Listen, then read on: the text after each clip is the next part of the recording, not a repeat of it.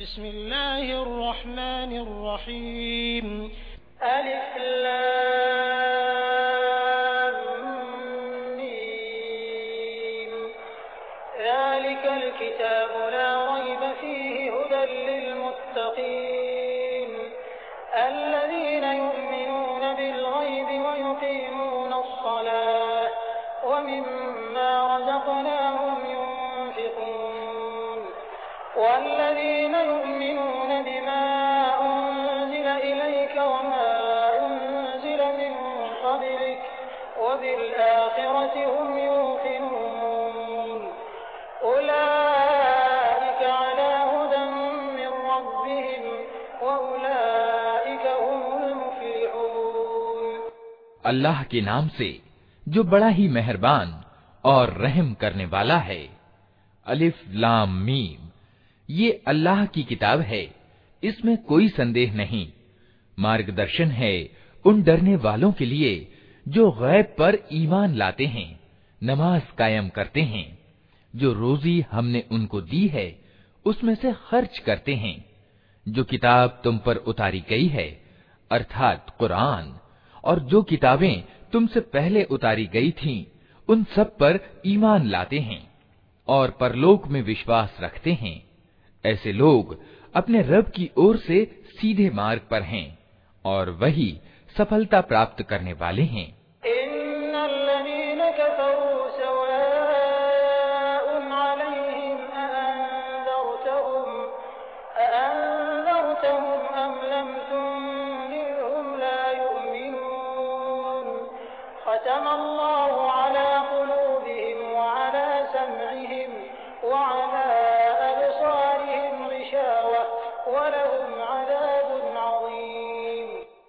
जिन लोगों ने इन बातों को स्वीकार करने से इनकार कर दिया, उनके लिए बराबर है, चाहे तुम उन्हें खबरदार करो या ना करो, वे तो किसी भी दशा में मानने वाले नहीं हैं। अल्लाह ने उनके दिलों और उनके कानों पर मुहर लगा दी है और उनकी आँखों पर पर्दा पड़ गया है, वे सख्त सजा के हकदार हैं।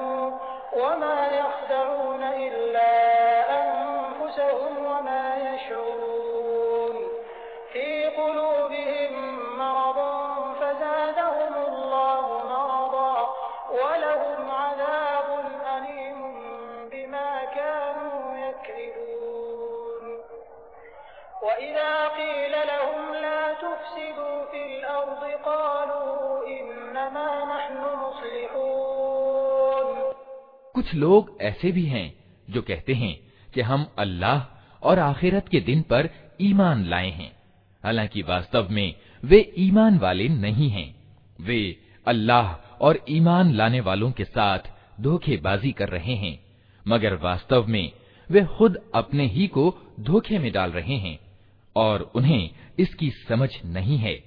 उनके दिलों में एक रोग है, जिसे अल्लाह ने और अधिक बढ़ा दिया। और जो झूठ वे बोलते हैं, उसके फलस्वरूप उनके लिए दर्दनाक सजा है। जब कभी उनसे कहा गया कि ज़मीन पर बिगाड़ पैदा न करो तो उन्होंने यही कहा कि हम तो सुधार करने वाले हैं।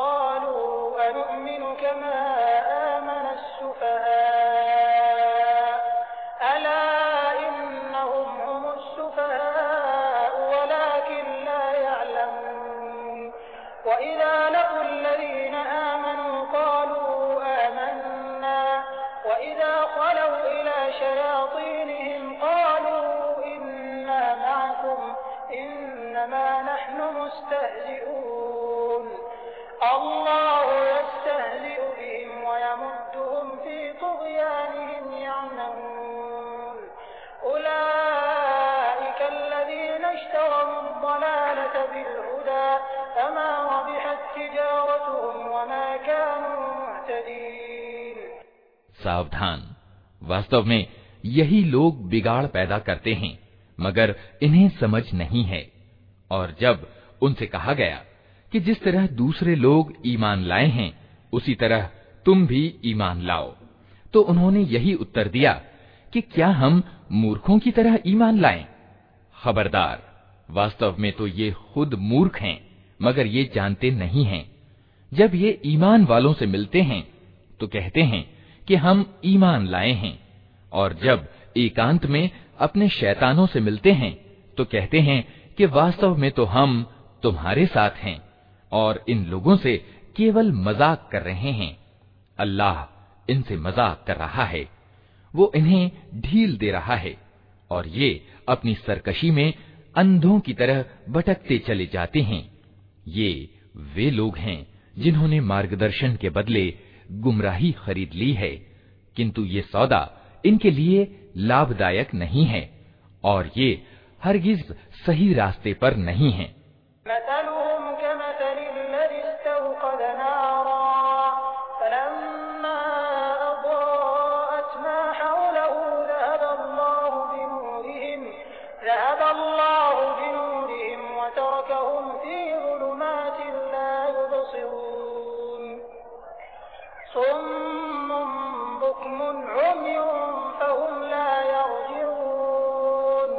इनकी मिसाल ऐसी है, जैसे एक आदमी ने आग जलाई, और जब उसने सारे माहौल को रोशन कर दिया तो अल्लाह ने इनकी आँखों की रोशनी छीन ली, और इन्हें इस हाल में छोड़ दिया कि अंधियारियों में इन्हें कुछ सूझता नहीं।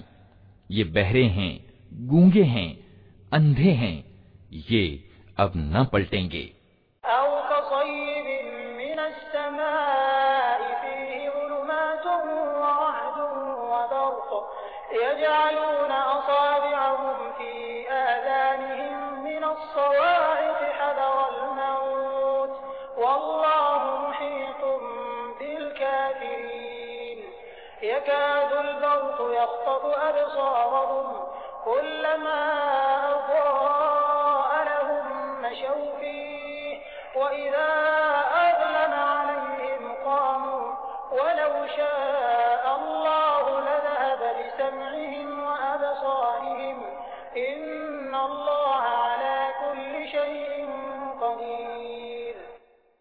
या फिर इनकी मिसाल यूँ समझो कि आकाश से तेज वर्षा हो रही है और उसके साथ अंधेरी घटा और कड़क और चमक भी है। ये बिजली के कड़ाके सुनकर अपनी मौत के डर से कानों में उंगलियाँ ठूसे लेते हैं और अल्लाह सत्य के इन इनकार करने वालों को हर ओर से घेरे में लिए हुए है। चमक से इनकी दशा ये हो रही है कि मानो शीघ्र ही बिजली इनकी आँखों की रोशनी उचक ले जाएगी। जब तनिक कुछ रोशनी इन्हें महसूस होती है तो उसमें कुछ दूर चल लेते हैं और जब इन पर अंधेरा छा जाता है तो खड़े हो जाते हैं। अल्लाह चाहता तो इनकी सुनने और देखने की शक्ति बिल्कुल ही छीन लेता। निस्संदेह उसे हर चीज़ की सामर्थ्य प्राप्त है।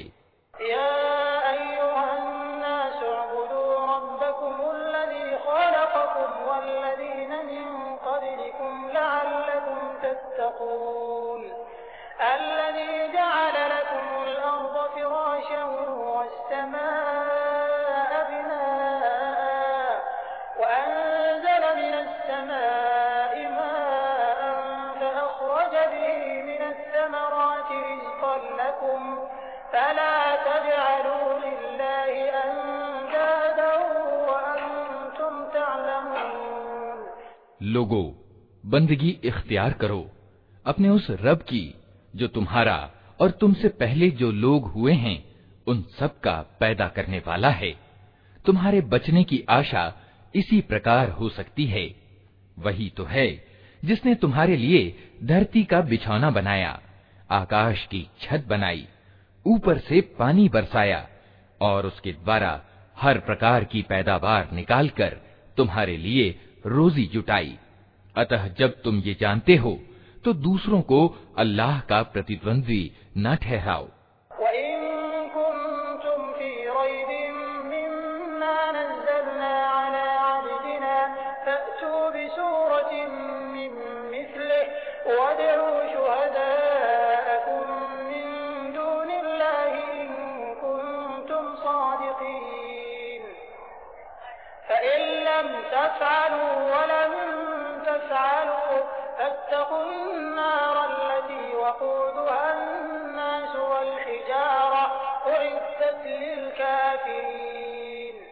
अगर तुम्हें इस बात में संदेह है कि ये किताब जो हमने अपने बंदे पर उतारी है, ये हमारी है या नहीं तो इस जैसी एक ही सूरा बना लाओ।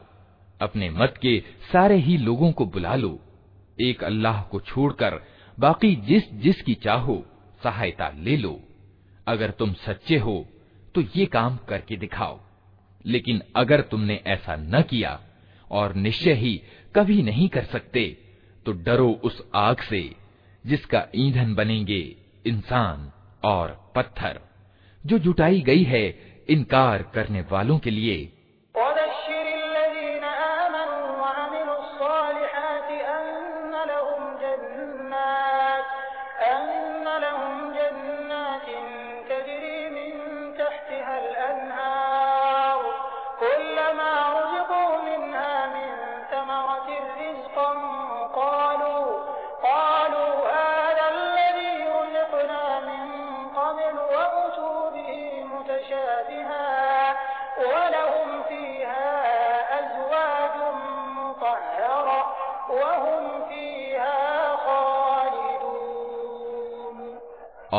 ए पैगंबर, जो लोग इस किताब पर ईमान ले आए और अपने कर्म ठीक कर लें, उन्हें खुशखबरी दे दो कि उनके लिए ऐसे बाग हैं, जिनके नीचे नहरें बहती होंगी।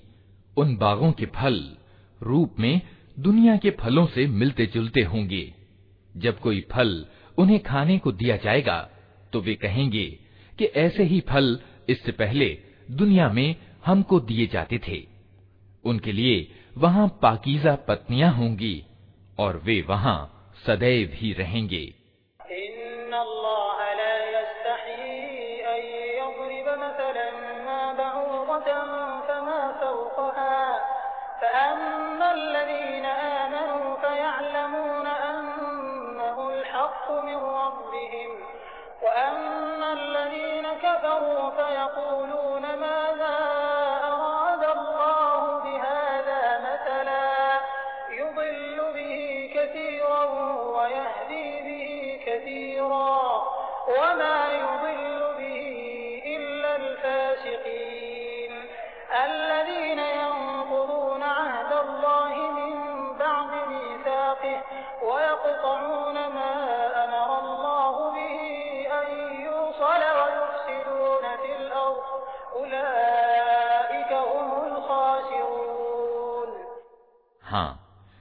अल्लाह इससे बिल्कुल नहीं शर्माता कि मच्छर या उससे भी तुच्छ किसी चीज़ की मिसालें दे।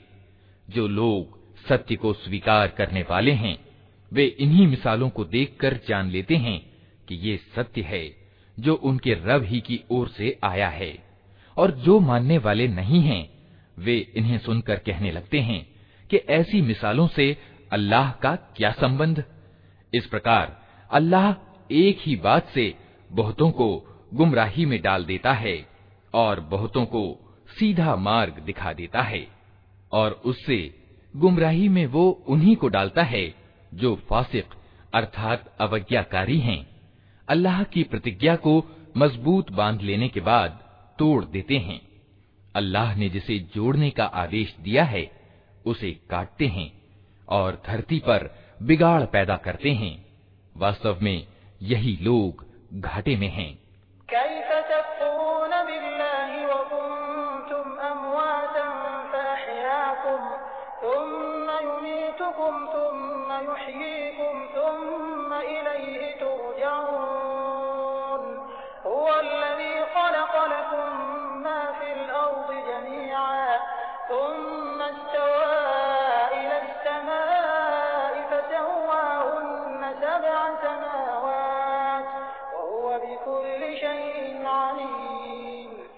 तुम अल्लाह के साथ इनकार की नीति कैसे अपनाते हो?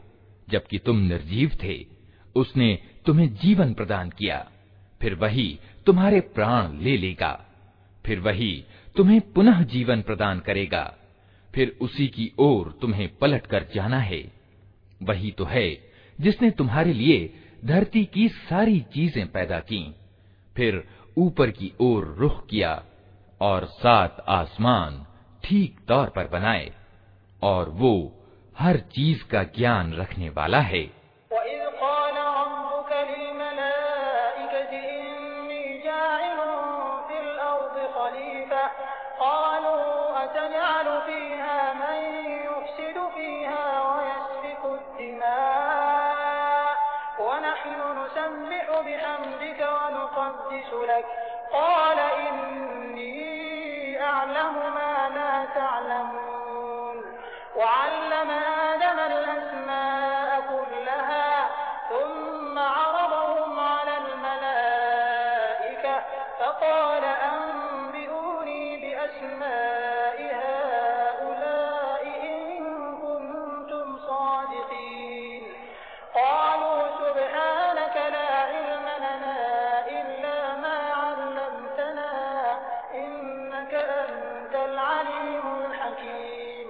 फिर तनिक उस समय की कल्पना करो, जब तुम्हारे रब ने फरिश्तों से कहा था कि मैं धरती में एक खलीफा अर्थात स्थानापन्न बनाने वाला हूँ। उन्होंने निवेदन किया, क्या आप धरती में किसी ऐसे को नियुक्त करने वाले हैं जो उसकी व्यवस्था को बिगाड़ देगा और रक्तपात करेगा? आपकी तारीफ़ और प्रशंसा के साथ तस्बीह और आपकी पवित्रता का वर्णन तो हम कर ही रहे हैं। कहा, मैं जानता हूँ जो कुछ तुम नहीं जानते। इसके बाद अल्लाह ने आदम को सारी चीज़ों के नाम सिखाए। फिर उन्हें फरिश्तों के सामने पेश किया और कहा, यदि तुम्हारा विचार सही है कि किसी खलीफा की नियुक्ति से व्यवस्था बिगड़ जाएगी तो तनिक इन चीज़ों के नाम बताओ। उन्होंने कहा, ऐबों से पाक तो आप ही की हस्ती है। हमें तो बस उतना ही ज्ञान है जितना आपने हमको दे दिया है। वास्तव में सब कुछ जानने वाला और समझने वाला आपके सिवा कोई नहीं।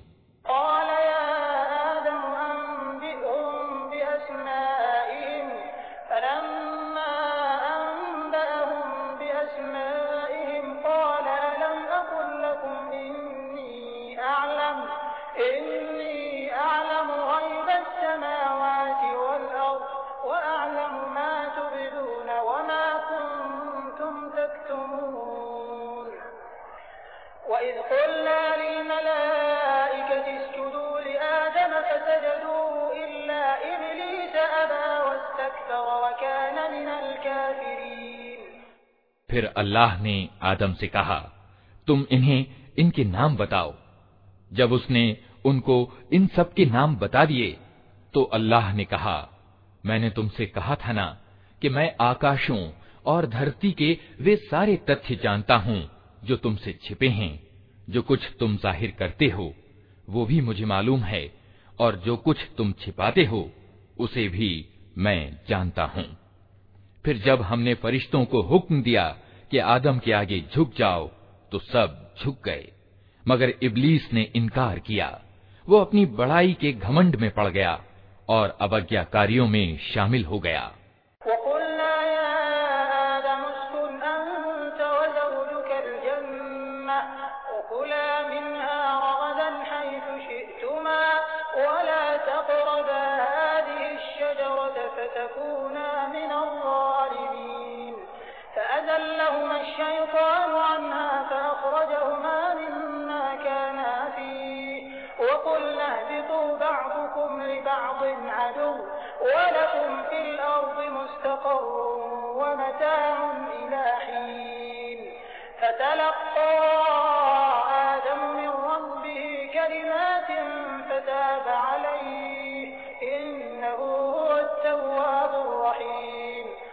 फिर हमने आदम से कहा, तुम और तुम्हारी पत्नी दोनों जन्नत में रहो और यहाँ जी भर कर जो चाहो खाओ, किंतु इस पेड़ के निकट न जाना, नहीं तो जालिमों में गिने जाओगे। अंततः शैतान ने उन दोनों को उस पेड़ की ओर प्रेरित करके हमारे आदेश के अनुपालन से हटा दिया और उन्हें उस हालत से निकलवा कर छोड़ा जिसमें वे थे। हमने हुक्म दिया कि अब तुम सब यहाँ से उतर जाओ। तुम एक दूसरे की दुश्मन हो और तुम्हें एक विशेष समय तक धरती में ठहरना और वहीं गुजर बसर करना है।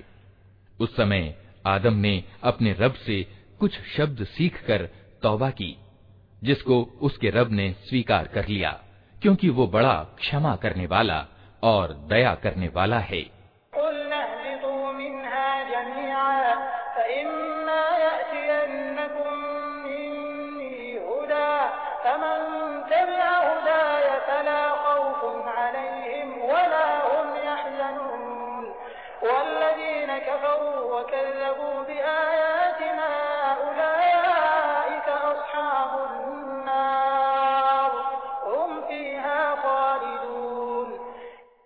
हमने कहा कि तुम सब यहाँ से उतर जाओ फिर मेरी ओर से जो मार्गदर्शन तुम्हारे पास पहुँचे तो जो लोग मेरे उस बताए मार्गदर्शन पर चलेंगे उनके लिए किसी भय और दुख का मौका न होगा और जो उसे स्वीकार करने से इनकार करेंगे और हमारी आयतों को झुठलाएँगे, वे आग, यानी नरक में जाने वाले हैं, जहाँ वे हमेशा रहेंगे।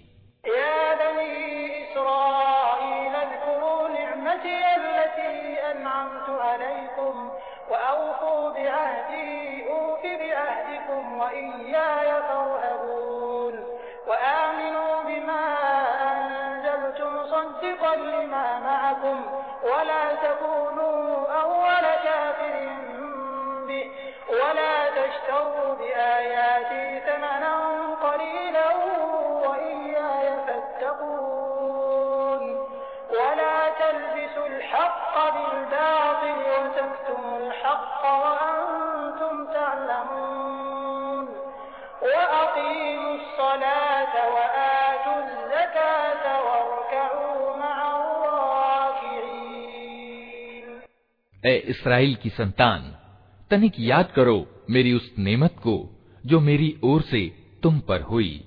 मेरे साथ तुम्हारी जो प्रतिज्ञा थी, उसे तुम पूरा करो। तो मेरी जो प्रतिज्ञा तुम्हारे साथ थी, उसे मैं पूरा करूँ, और मुझ ही से तुम डरो। और मैंने जो किताब भेजी है, उस पर ईमान लाओ। ये उस किताब की पुष्टि में है, जो तुम्हारे पास पहले से मौजूद थी।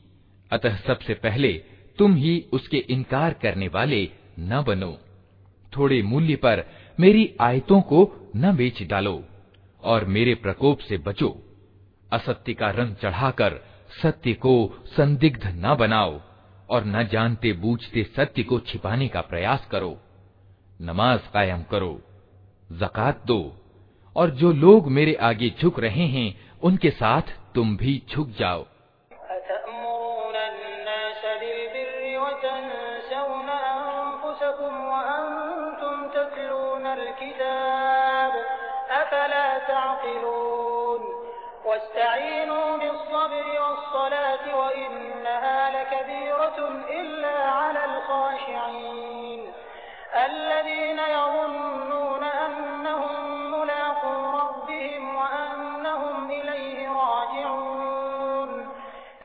तुम दूसरों को तो नेकी का रास्ता अपनाने के लिए कहते हो मगर अपने आप को भूल जाते हो हालांकि तुम किताब का पाठ करते हो क्या तुम बुद्धि से बिल्कुल ही काम नहीं लेते सब्र और नमाज से मदद लो बेशक नमाज एक बड़ा ही मुश्किल काम है किंतु उन आज्ञाकारी बंदों के लिए मुश्किल नहीं है जो समझते हैं कि आखिरकार उन्हें अपने रब से मिलना और उसी की ओर पलट कर जाना है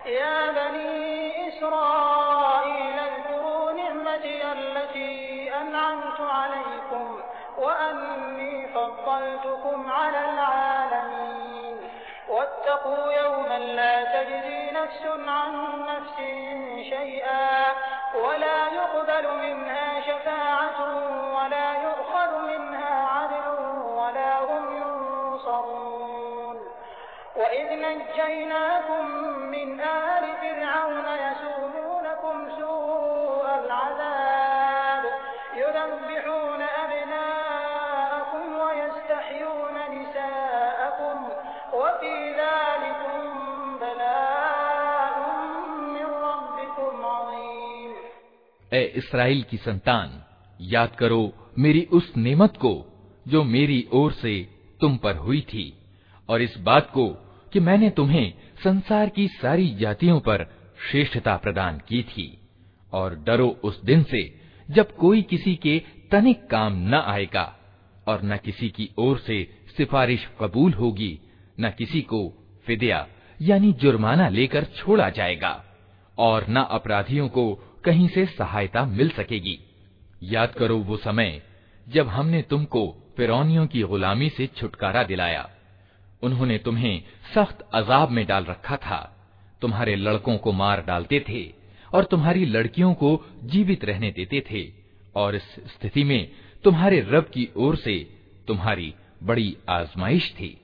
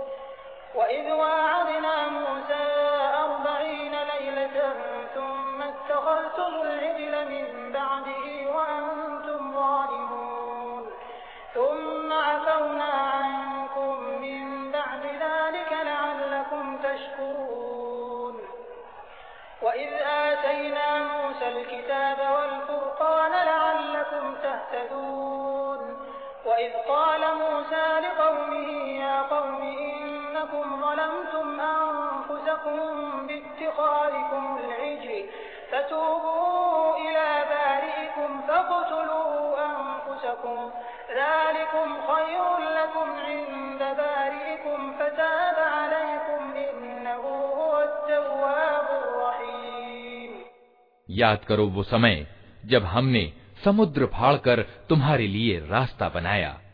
फिर उसमें से तुम्हें सकुशल पार करा दिया। फिर वहीं तुम्हारी आँखों के सामने फिरौनियों को डुबो दिया।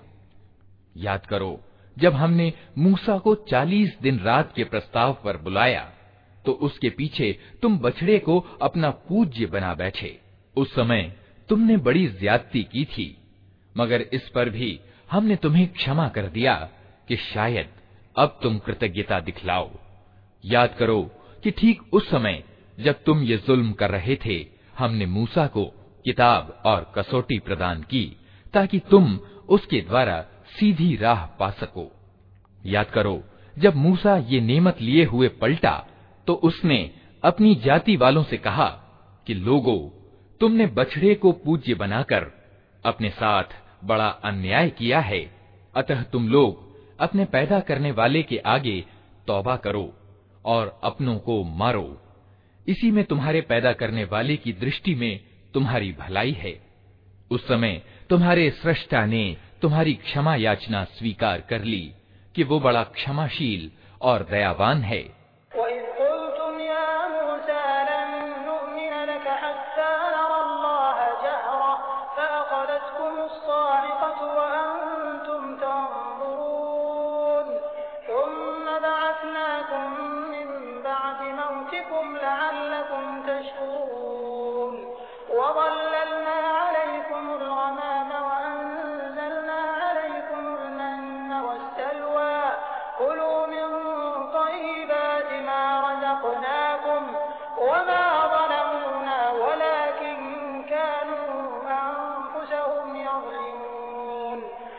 याद करो, जब तुमने मूसा से कहा था कि हम तुम्हारे कहने का हरगिज विश्वास न करेंगे, जब तक कि अपनी आँखों से खुले तौर पर अल्लाह को न देख लें, उस समय तुम्हारे देखते देखते एक ज़बरदस्त कड़के ने तुमको आ लिया।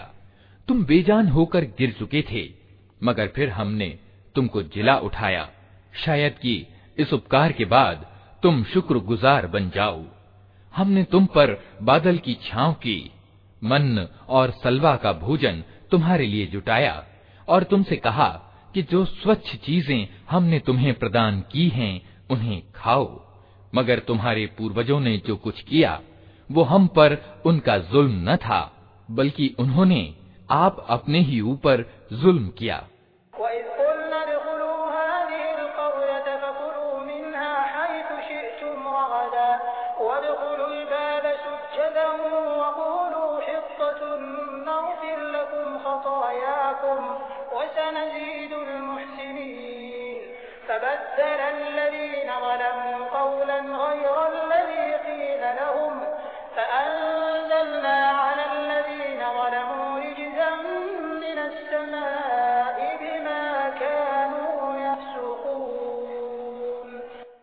फिर याद करो, जब हमने कहा था कि ये बस्ती जो तुम्हारे सामने है, इसमें प्रवेश करो।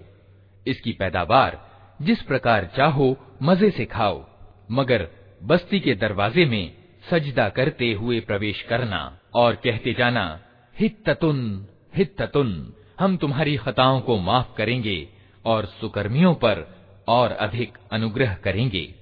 मगर जो बात उनसे कही गई थी, इन जालिमों ने उसे बदलकर कुछ और कर दिया अंत में हमने जुल्म करने वालों पर आकाश से अजाब उतारा ये सजा थी उन नाफरमानियों की जो वे कर रहे थे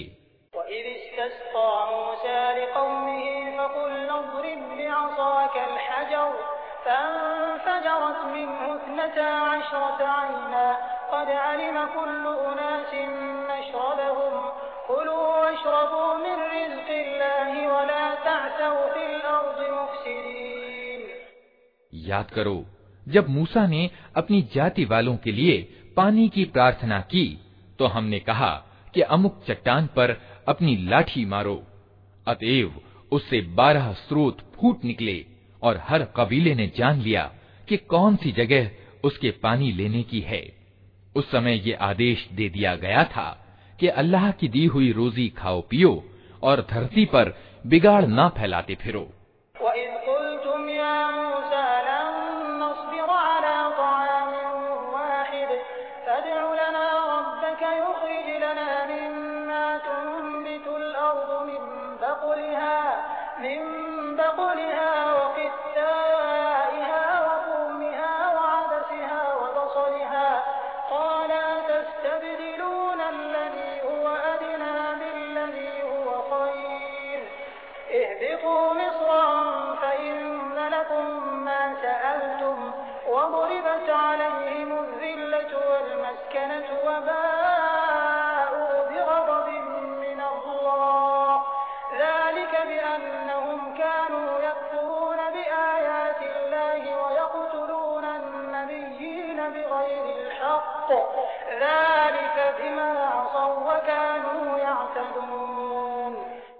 याद करो, जब तुमने कहा था कि ए मूसा, हम एक ही प्रकार के खाने पर संतोष नहीं कर सकते।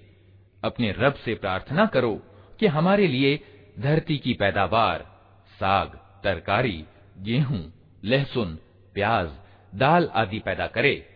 तो मूसा ने कहा, क्या एक उत्तम चीज़ को छोड़कर तुम घटिया दर्जे की चीज़ें लेना चाहते हो? अच्छा किसी शहरी आबादी में जा रहो। जो कुछ तुम मांगते हो, वहाँ मिल जाएगा। आखिरकार इस दशा को पहुँच गए कि अपमान एवं अपयश और गिरावट एवं बदहाली उन पर थोप दी गई और वे अल्लाह के अजाब में घिर गए। ये नतीजा था इसका कि वे अल्लाह की आयतों का इनकार करने लगे थे और पैगंबरों की अकारण हत्या करने लगे थे। ये नतीजा था उनकी नाफरमानियों का और इस बात का कि वे धार्मिक मर्यादाओं से निकल निकल जाते थे।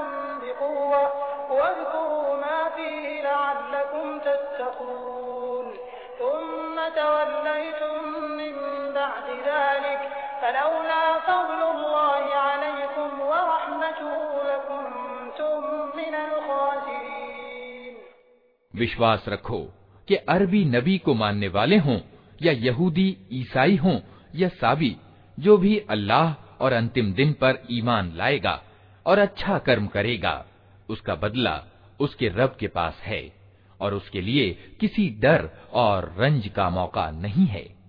याद करो वो समय जब हमने तूर को तुम पर उठाकर तुमसे पक्का वचन लिया था और कहा था कि जो ग्रंथ हम तुम्हें दे रहे हैं उसे मजबूती के साथ थामना और जो आदेश और निर्देश उसमें लिखे हैं, उन्हें याद रखना। इसी माध्यम से आशा की जा सकती है कि तुम तकवा यानी धर्म परायणता की नीति पर चल सकोगे, मगर इसके बाद तुम अपने वचन से फिर गए। इस पर भी अल्लाह की कृपा और उसकी दयालुता ने तुम्हारा साथ न छोड़ा, वरना तुम कभी के तबाह हो चुके होते।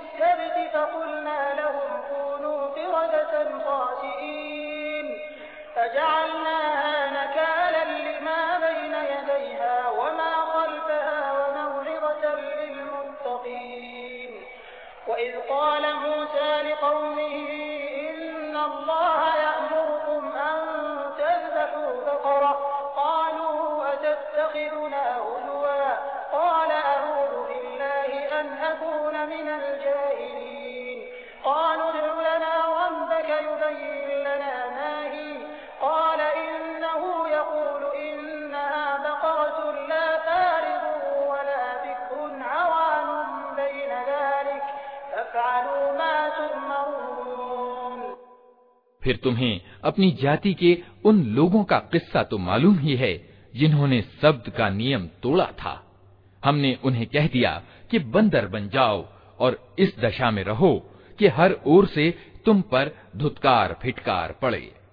इस तरह हमने उनके अंजाम को उस जमाने के लोगों और बाद की आने वाली पीढ़ियों के लिए शिक्षा सामग्री और अल्लाह से डरने वालों के लिए नसीहत बनाकर छोड़ा। फिर वो घटना याद करो, जब मूसा ने अपनी कौम से कहा कि अल्लाह तुम्हें एक गाय जबह करने का हुक्म देता है। कहने लगे, क्या तुम हमसे मज़ाक करते हो? मूसा ने कहा, मैं इससे अल्लाह की पनाह माँगता हूँ कि अज्ञानियों जैसी बातें करूँ। बोले अच्छा अपने रब से प्रार्थना करो कि वो हमें उस गाय के बारे में कुछ विस्तार से बताए।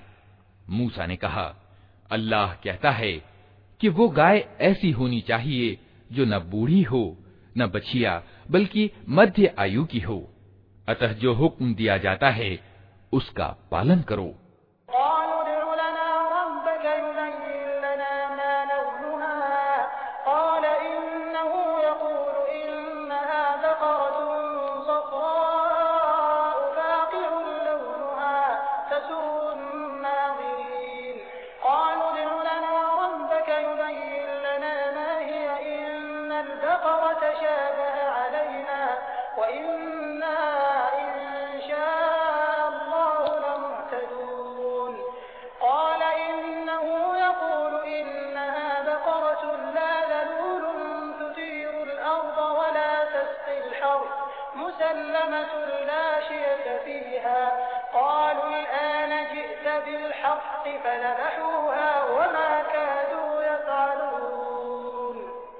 फिर कहने लगे, कि अपने रब से ये और पूछ दो कि उसका रंग कैसा हो?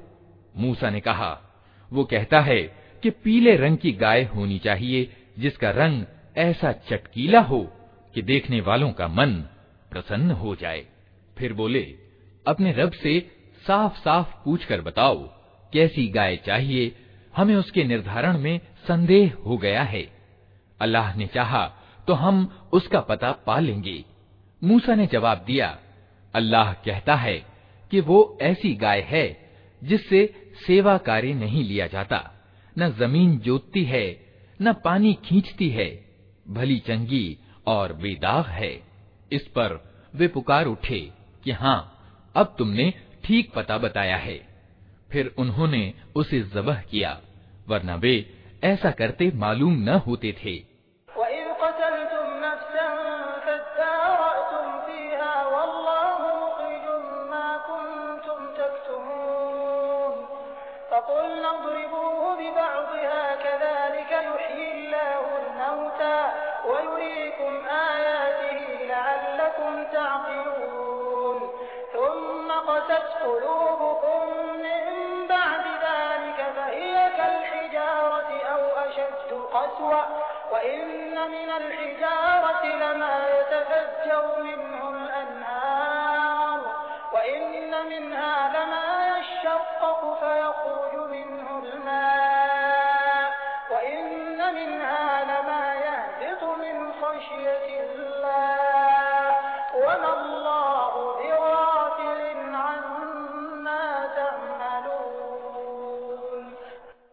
और तुम्हें याद है जब तुमने एक व्यक्ति की जान ली थी, फिर उसके बारे में झगड़ने लगे और एक दूसरे पर कत्ल का इल्ज़ाम थूकने लगे थे और अल्लाह ने फैसला कर लिया था कि जो कुछ तुम छिपाते हो, उसे खोल कर रख देगा। उस समय हमने हुक्म दिया कि मारे गए व्यक्ति की लाश को उसके एक भाग से चोट करो। देखो, इस प्रकार अल्लाह मुर्दों को जीवन दान देता है। और तुम्हें अपनी निशानियाँ दिखाता है, ताकि तुम समझो। किंतु ऐसी निशानियाँ देख लेने के बाद भी अंततः तुम्हारे दिल सख्त हो गए। पत्थरों की तरह सख्त, बल्कि सख्ती में कुछ उनसे भी बढ़े हुए, क्योंकि पत्थरों में से तो कोई ऐसा भी होता है, जिसमें से स्रोत फूट बहते हैं। कोई फटता है और उसमें से पानी निकल आता है, और कोई अल्लाह के डर से कांप कर गिर भी पड़ता है अल्लाह तुम्हारी करतूतों से बेखबर नहीं है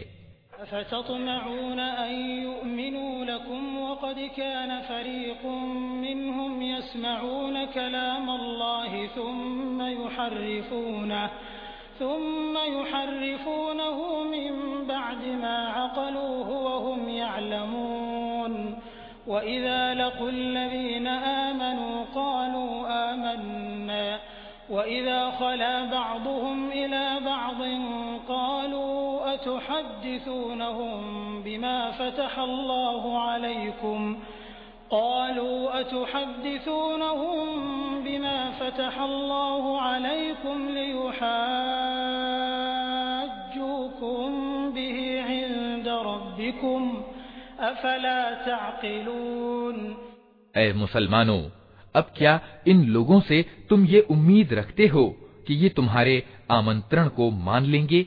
जबकि इनमें से एक गिरोह की नीति ये रही है कि उसने अल्लाह की वाणी सुनी और फिर खूब समझ बूझकर जानते हुए उसमें रद्दो बदल किया। ये अल्लाह के रसूल मुहम्मद सल्लल्लाहु अलैहि वसल्लम पर ईमान लाने वालों से मिलते हैं तो कहते हैं कि हम भी उन्हें मानते हैं। और जब आपस में एक दूसरे से एकांत में बातचीत होती है तो कहते हैं कि मूर्ख हो गए हो। इन लोगों को वे बातें बताते हो जो अल्लाह ने तुम पर खोली हैं, ताकि तुम्हारे रब के पास, तुम्हारे मुकाबले में उन्हें प्रमाण के रूप में प्रस्तुत करें।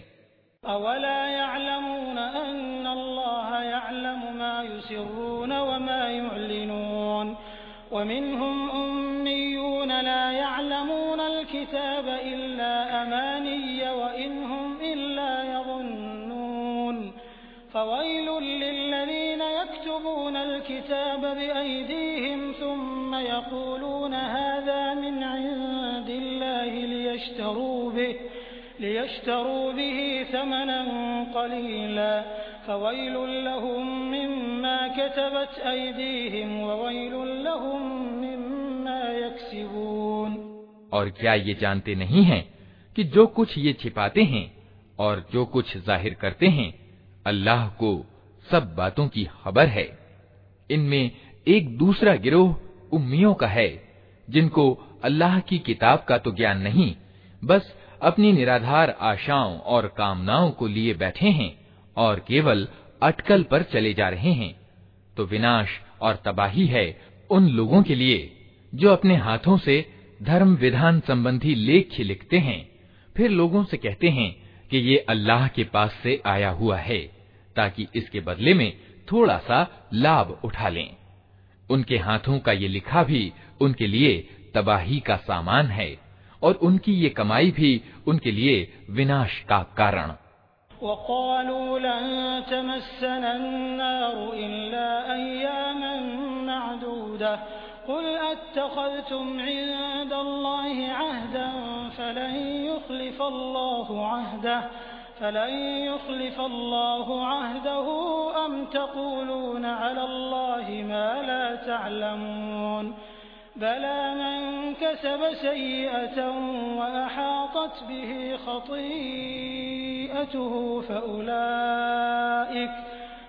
फउलाइक अस्हाबुन नार हुम फीहा खालिदून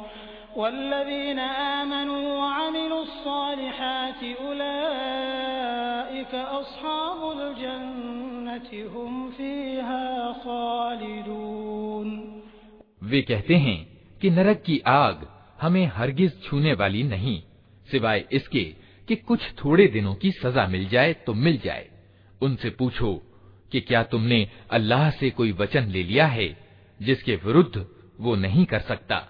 या बात यह है कि तुम अल्लाह से लगाकर ऐसी बातें कह देते हो, जिनके संबंध में तुम्हें ज्ञान नहीं है कि उसने उनका जिम्मा लिया है।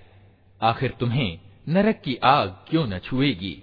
जो भी बुराई कमाएगा और अपनी गलतकारी के चक्कर में पड़ा रहेगा, वो जहन्नमी अर्थात नरक में जाने वाला है, और नरक ही में वो हमेशा रहेगा और जो लोग ईमान लाएंगे और अच्छे कर्म करेंगे वही जन्नती अर्थात स्वर्ग वाले हैं और जन्नत में वे हमेशा रहेंगे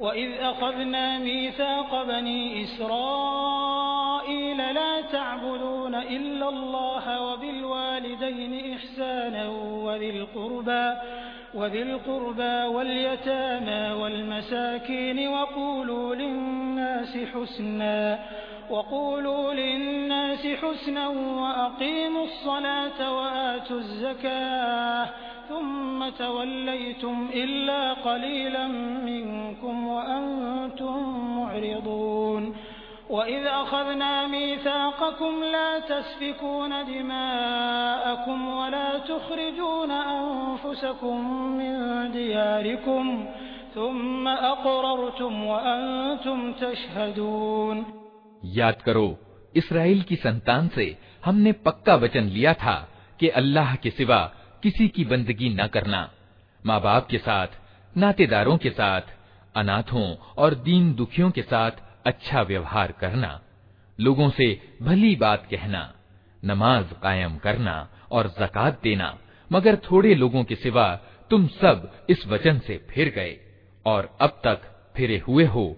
फिर तनिक याद करो, हमने तुमसे पक्का वचन लिया था कि आपस में एक दूसरे का खून न बहाना और न एक दूसरे को घर से बेघर करना।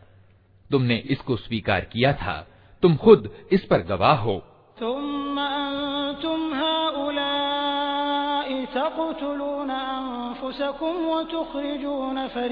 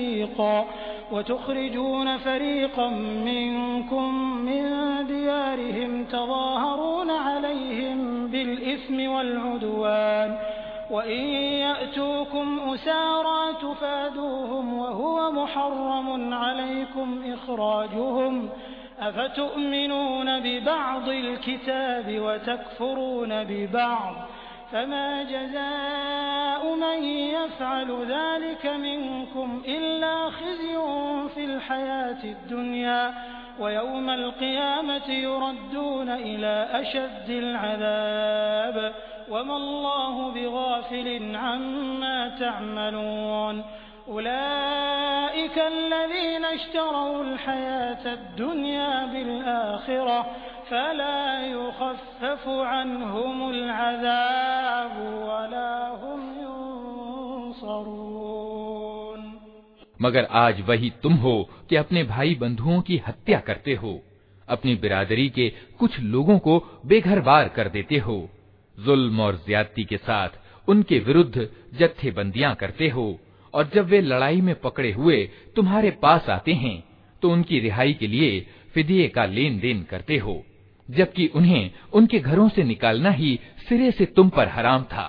तो क्या तुम किताब के एक हिस्से पर ईमान लाते हो और दूसरे हिस्से का इनकार करते हो? फिर तुम में से जो लोग ऐसा करें, उनकी सजा इसके सिवा और क्या है कि सांसारिक जीवन में भी अपमानित और तिरस्कृत होकर रहें। और आखिरत, यानी परलोक में, कठोरतम यातना की ओर फेर दिए जाएँ। अल्लाह उन कामों से बेखबर नहीं है जो तुम कर रहे हो। ये वे लोग हैं जिन्होंने आखिरत बेचकर सांसारिक जीवन खरीद लिया है। अतः न इनकी सजा में कोई कमी होगी और न इन्हें कोई सहायता पहुँच सकेगी।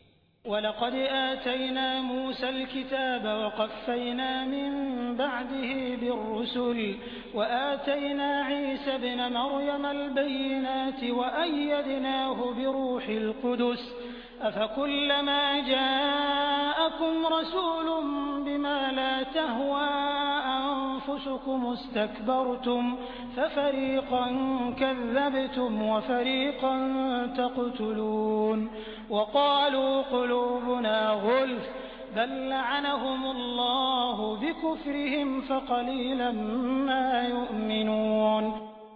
हमने मूसा को किताब दी उसके बाद लगातार रसूल भेजे अंत में मरियम के बेटे ईसा को स्पष्ट निशानियाँ देकर भेजा और पवित्र आत्मा से उसकी सहायता की। फिर ये तुम्हारा क्या ढंग है कि जब भी कोई रसूल तुम्हारी अपनी इच्छाओं के खिलाफ कोई चीज़ लेकर तुम्हारे पास आया तो तुमने उसके मुकाबले में सरकशी ही की। किसी को झुठलाया और किसी की हत्या कर डाली। वे कहते हैं, हमारे दिल सुरक्षित हैं।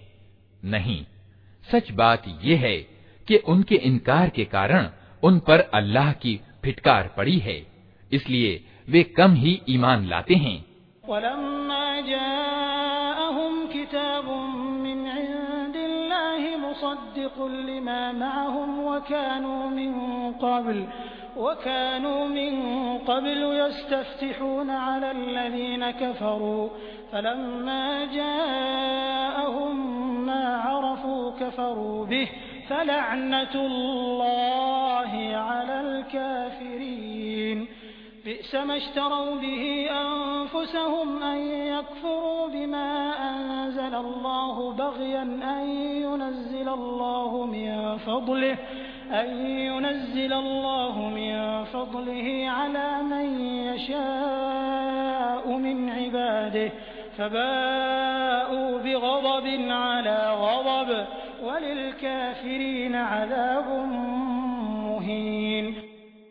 और अब जो एक किताब अल्लाह की ओर से उनके पास आई है उसके साथ उनका क्या व्यवहार है इसके बावजूद कि वो उस किताब की पुष्टि करती है जो उनके पास पहले से मौजूद थी इसके बावजूद कि उसके आने से पहले वे खुद इनकार करने वालों के मुकाबले में विजय और सहायता की प्रार्थनाएँ किया करते थे। परंतु जब वो चीज़ आ गई, जिसे वे पहचान भी गए तो उन्होंने उसे मानने से इनकार कर दिया। अल्लाह की लानत इन इनकार करने वालों पर। कैसा बुरा साधन है जिससे ये अपने जी की तसल्ली हासिल करते हैं कि जो आदेश अल्लाह ने भेजा है, उसे स्वीकार करने से केवल इस हट के कारण इनकार कर रहे हैं कि अल्लाह ने अपने उदार दान, प्रकाशना और पैगंबरी से अपने जिस बंदे को खुद चाहा नवाज़ दिया। अतः अब ये प्रकोप पर प्रकोप के अधिकारी हो गए हैं और ऐसे इनकार करने वालों के लिए घोर अपमानजनक सजा निश्चित है।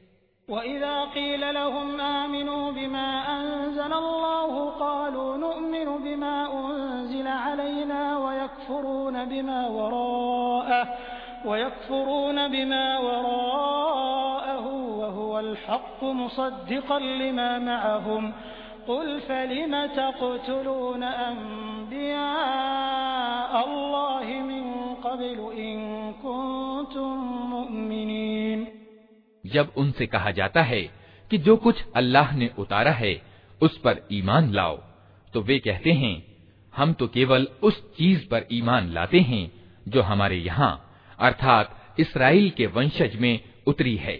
इस परिधि से बाहर जो कुछ आया है, उसे मानने से वे इनकार करते हैं, जबकि वो सत्य है और उस शिक्षा की पुष्टि और समर्थन कर रहा है, जो उनके यहाँ पहले से मौजूद थी।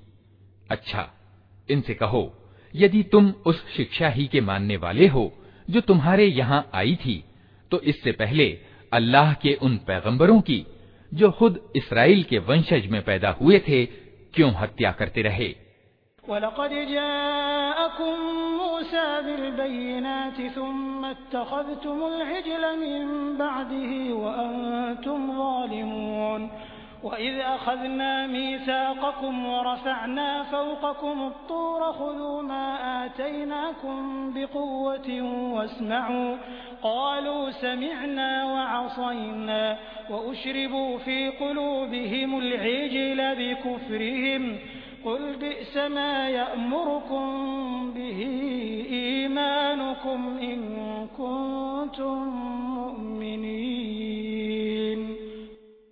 तुम्हारे पास मूसा कैसी कैसी स्पष्ट निशानियों के साथ आया। फिर भी तुम ऐसे जालिम थे कि उसके पीठ मोड़ते ही बछड़े को पूज्य बना बैठे। फिर तनिक उस वचन को याद करो, जो तूर को तुम्हारे ऊपर उठाकर हमने तुमसे लिया था। हमने ताकीद की थी कि जो आदेश हम दे रहे हैं, उनका मजबूती के साथ पालन करो और कान लगाकर सुनो। तुम्हारे पूर्वजों ने कहा कि हमने सुन लिया मगर मानेंगे नहीं। और उनकी असत्य प्रियता का हाल ये था कि दिलों में उनके बछड़ा ही बसा हुआ था। कहो, यदि तुम ईमान वाले हो तो ये अनोखा ईमान है जो ऐसी बुरी बातों के लिए तुम्हें हुक्म देता है।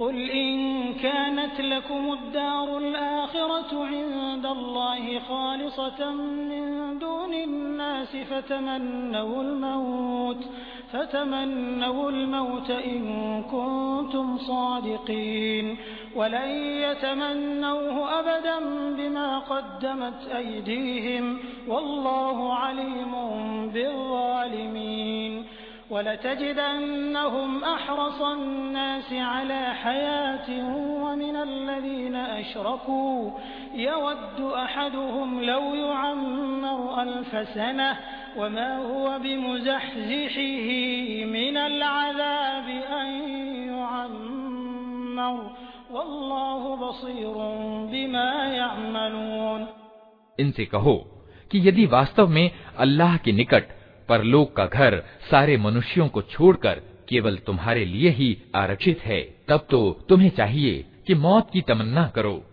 यदि तुम अपने इस विचार में सच्चे हो, विश्वास रखो कि ये कभी इसकी तमन्ना न करेंगे, इसलिए कि अपने हाथों से जो कुछ कमाकर इन्होंने वहाँ भेजा है, उसकी यही अपेक्षा है कि ये वहाँ जाने की तमन्ना न करें।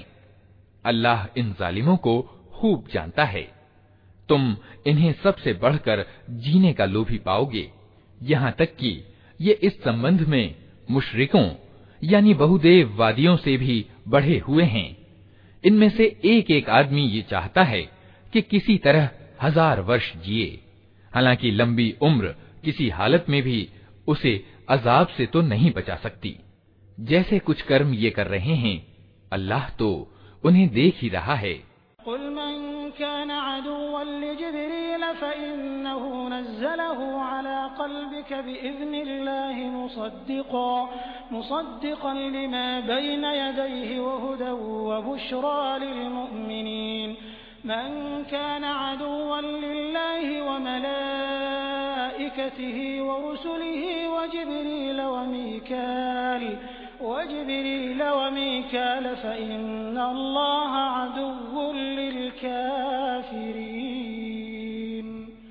इनसे कहो कि जो कोई जिब्रील से दुश्मनी रखता हो उसे मालूम होना चाहिए कि जिब्रील ने अल्लाह ही के हुक्म से ये कुरान तुम्हारे दिल पर उतारा है जो पहले आई हुई किताबों की पुष्टि और समर्थन करता है और ईमान लाने वालों के लिए मार्गदर्शन और सफलता की खुशखबरी बनकर आया है।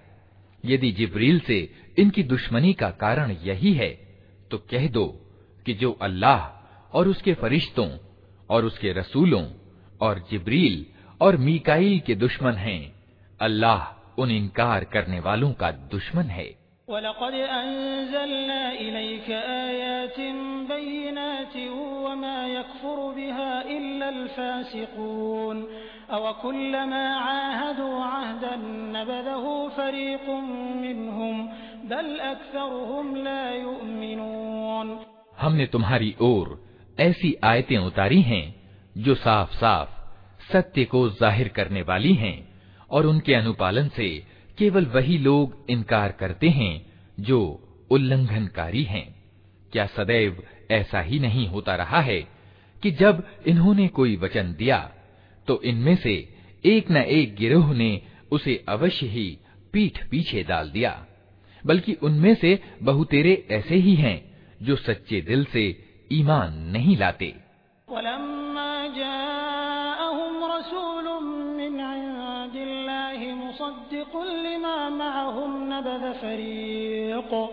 नबद फरीक मिनल्लज़ीन ऊतुल किताब किताब अल्लाहि वराअ ज़ुहूरिहिम कअन्नहुम ला यअलमून और जब उनके पास अल्लाह की ओर से कोई रसूल उस किताब की पुष्टि और समर्थन करता हुआ आया जो इनके यहाँ पहले से मौजूद थी तो इन किताब वालों में से एक गिरोह ने अल्लाह की किताब को इस तरह पीठ पीछे डाल दिया मानो वे कुछ जानते ही नहीं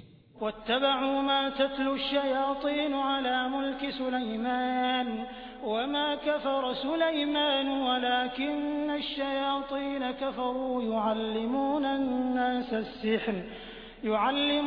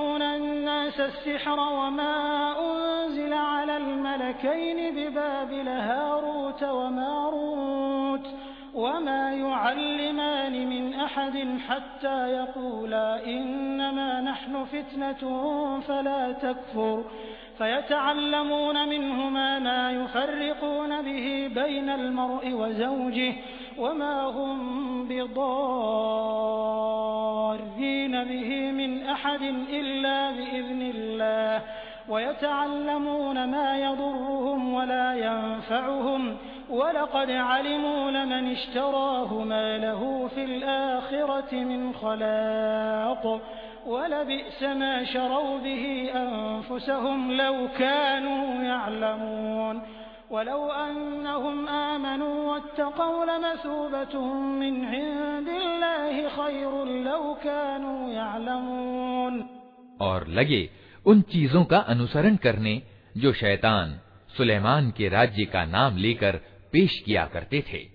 हालाँकि सुलेमान ने कभी कुफ्र नहीं किया। कुफ्र में तो वे शैतान पड़े थे, जो लोगों को जादूगरी की शिक्षा देते थे। वे पीछे पड़े उस चीज़ के, जो बाबिल में दो फरिश्तों, हारूत और मारूत पर उतारी गई थी। हालाँकि वे फरिश्ते जब भी किसी को उसकी शिक्षा देते थे तो पहले स्पष्ट रूप से सावधान कर दिया करते थे कि देख हम केवल एक आजमाइश हैं। तू कुफ्र में ना पड़। फिर भी ये लोग उनसे वही चीज़ सीखते थे, जिससे पति और पत्नी में जुदाई डाल दें।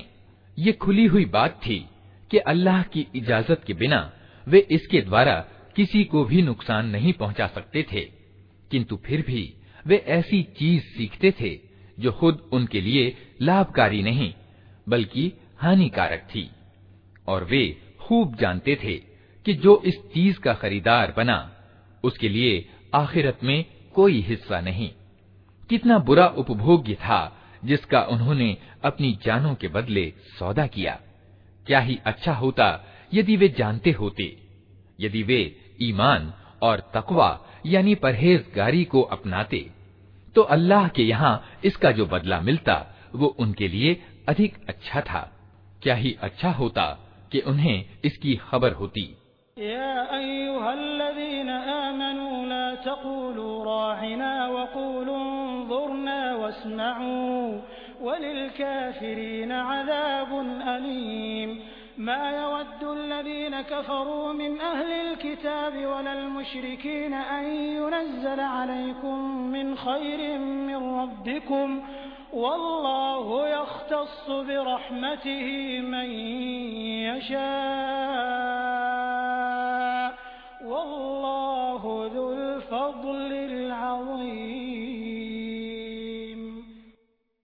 ए ईमान लाने वालों राइना ना कहा करो बल्कि उनजुरना कहो और ध्यान से बात को सुनो ये इनकार करने वाले तो दुखदाई अजाब के हकदार हैं ये लोग जिन्होंने सत्य संदेश को स्वीकार करने से इनकार कर दिया है।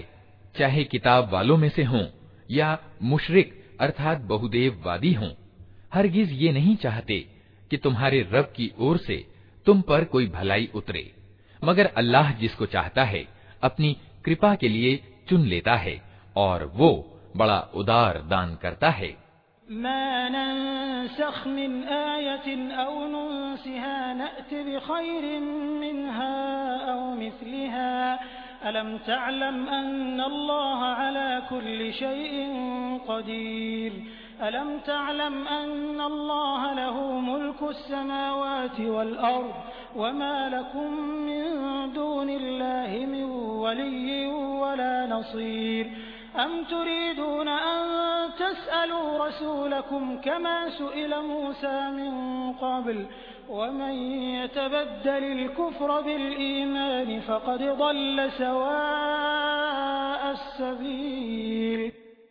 हम अपनी जिस आयत को मनसूख यानी निरस्त कर देते हैं या भुला देते हैं उसकी जगह उससे बेहतर लाते हैं या कम से कम वैसी ही क्या तुम जानते नहीं हो कि अल्लाह को हर चीज़ की सामर्थ्य प्राप्त है। क्या तुम्हें पता नहीं कि धरती और आकाशों का शासन अल्लाह ही के लिए है, और उसके सिवा कोई तुम्हारा संरक्षक और तुम्हारा मददगार नहीं है? फिर क्या तुम अपने रसूल से उसी प्रकार के प्रश्न करना और मांग करना चाहते हो, जैसा कि इससे पहले मूसा से किए जा चुके हैं? हालाँकि जिस आदमी ने ईमान की रीति को कुफ्र की रीति से बदल लिया वो सीधे रास्ते से भटक गया। वद्द कसीरुम मिन अहलिल किताब लौ यरुद्दूनकुम मिन बअद ईमानिकुम कुफ्फारन हसदा। हसदन मिन इंद अनफुसिहिम मिन बअद मा तबय्यन लहुमुल हक़्क़ फअफू वस्फहू हत्ता यअति अल्लाहु बिअम्रिहि इन्न अल्लाह अला कुल्लि शैइन कदीर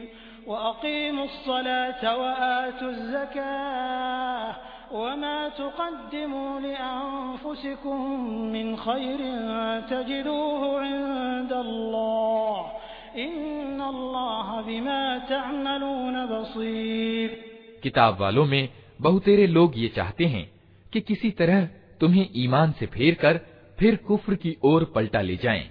हालांकि सत्य उन पर प्रकट हो चुका है किंतु अपने जी की ईर्ष्या के कारण तुम्हारे लिए उनकी ये इच्छा है।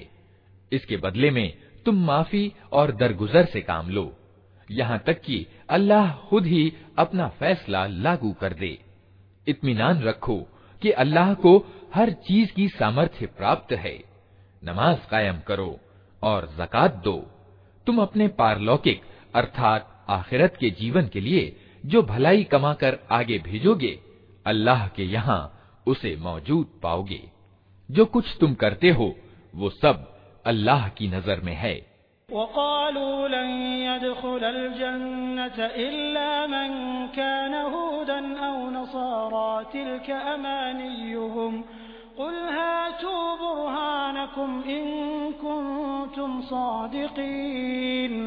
बला मन असलम वजहह लिल्लाह वहुव मुहसिन फलहु अजरुहु इन्द रब्बिह फलहु अजरुहु इन्द रब्बिह वला खौफुन अलैहिम वला हुम यहज़नून उनका कहना है कि कोई आदमी जन्नत में न जाएगा जब तक वो यहूदी न हो या ईसाइयों के विचार के अनुसार ईसाई न हो। ये उनकी तमन्नाएँ हैं। उनसे कहो, अपना सबूत पेश करो, यदि तुम अपने दावे में सच्चे हो। वास्तव में, न तुम्हारी कुछ विशेषता है, न किसी और की। सत्य ये है कि जो भी अपने आप को अल्लाह के आज्ञा पालन में समर्पित कर दे, और व्यवहारतः नेकी की राह अपनाए, उसके लिए उसके रब के पास उसका बदला है, और ऐसे लोगों के लिए किसी भय या शोक का कोई अवसर नहीं वक़ालत यहूद लैसत नसारा अला शैइ वक़ालत नसारा लैसत यहूद अला शैइ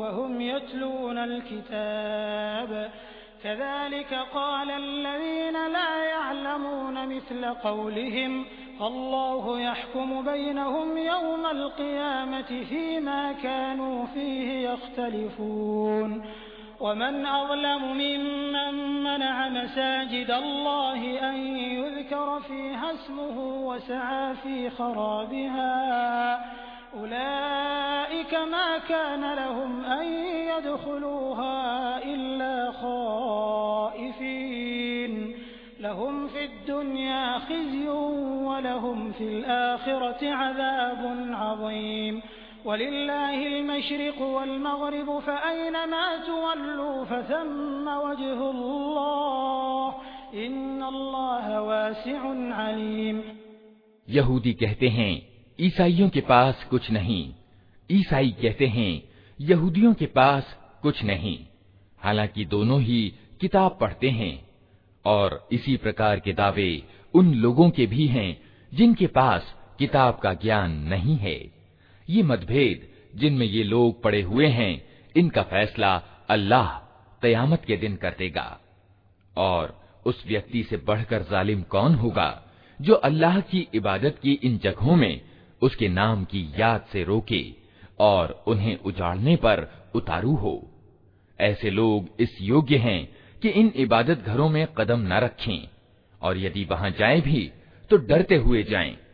उनके लिए संसार में रुसवाई है और आखिरत में बड़ी यातना। पूरब और पश्चिम सब अल्लाह के हैं। जिस ओर भी तुम रुख करोगे, उसी ओर अल्लाह का रुख है। अल्लाह सर्वव्यापी और सब कुछ जानने वाला है।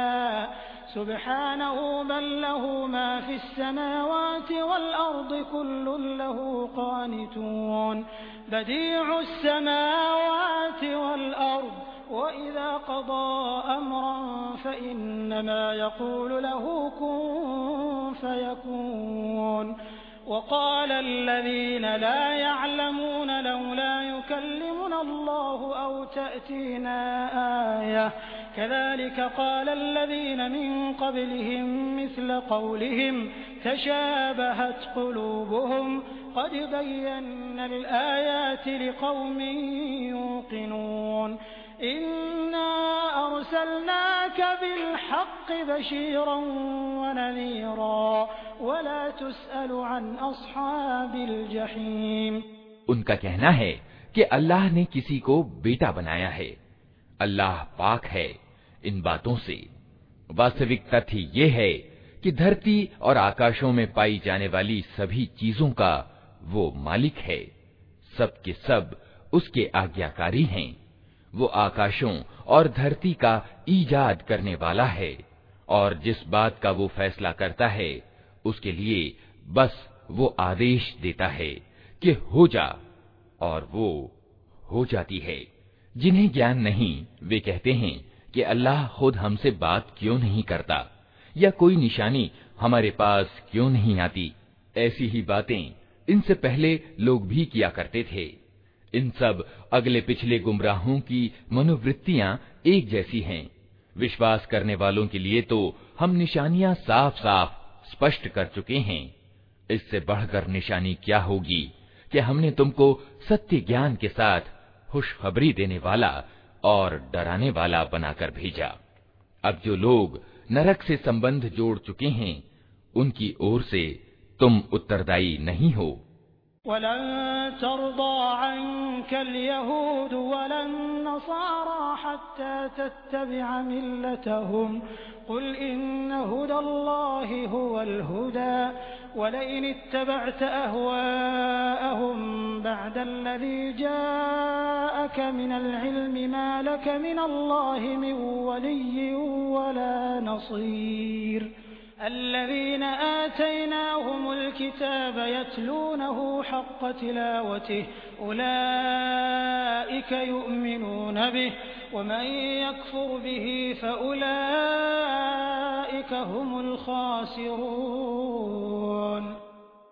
यहूदी और ईसाई तुमसे हरगिज राजी न होंगे जब तक तुम उनके तरीके पर न चलने लगो साफ कह दो कि मार्ग बस वही है जो अल्लाह ने बताया है, वरना यदि उस ज्ञान के बाद जो तुम्हारे पास आ चुका है, तुमने उनकी इच्छाओं का अनुसरण किया तो अल्लाह की पकड़ से बचाने वाला कोई दोस्त और मददगार तुम्हारे लिए नहीं है।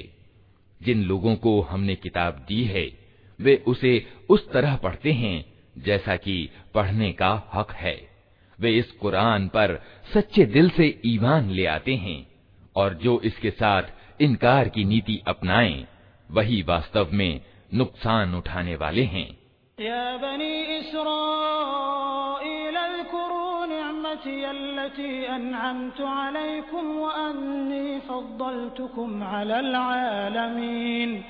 वत्तकू यौमन ला तजज़ी नफ्सुन अन नफ्सिन शैअन वला युक़बल मिन्हा अदलुन वला तंफ़उहा शफ़ाअह वला तंफ़उहा शफ़ाअतुन वला हुम युनसरून ए इसराइल की संतान, याद करो मेरी वो नेमत जो मैंने तुम्हें दी थी, और ये कि मैंने तुम्हें संसार की समस्त जातियों पर श्रेष्ठता प्रदान की थी।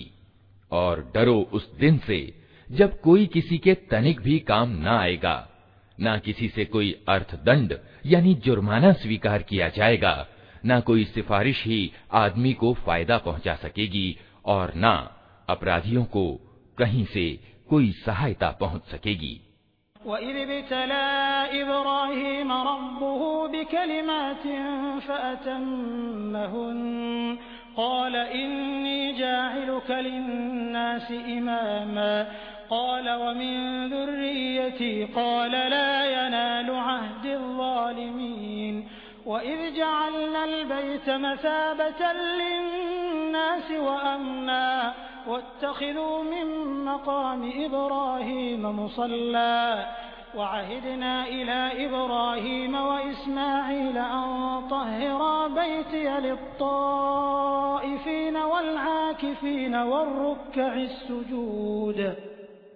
याद करो कि जब इब्राहिम को उसके रब ने कुछ बातों में आजमाया और वो उन सब में पूरा उतर गया। तो उसने कहा, मैं तुझे सब लोगों का पेशवा बनाने वाला हूँ। इब्राहिम ने निवेदन किया, और क्या मेरी संतान से भी यही वादा है? उसने उत्तर दिया, मेरा वादा जालिमों के बारे में नहीं है। और ये कि हमने इस घर, यानी काबा को, लोगों के लिए केंद्र और शांति की जगह ठहराया था, और लोगों को आदेश दिया था कि इब्राहिम जहाँ इबादत के लिए खड़ा होता है, उस जगह को स्थायी रूप से नमाज़ की जगह बना लो। और इब्राहिम और इस्माइल को ताकीद की थी कि मेरे इस घर को तवाफ यानी परिक्रमा और एहतिकाफ करने वालों और झुकने वालों और सजदा करने वालों के लिए शुद्ध यानी पाक रखो।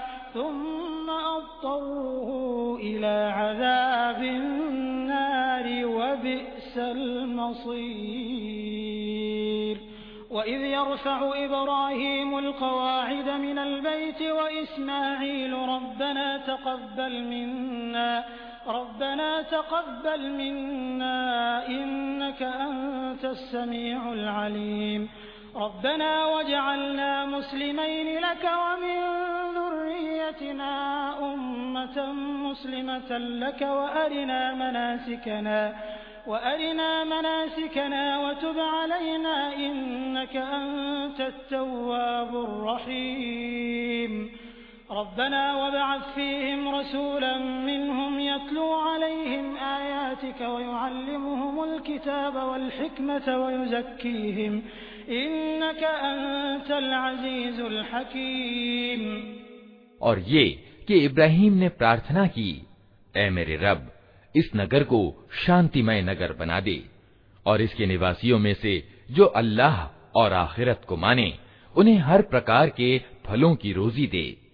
जवाब में उसके रब ने कहा, और जो न मानेगा अल्प सांसारिक जीवन की सामग्री तो मैं उसे भी दूँगा, किंतु अंत में उसे जहन्नम के अजाब की ओर घसीटूँगा, और वो बहुत ही बुरा ठिकाना है।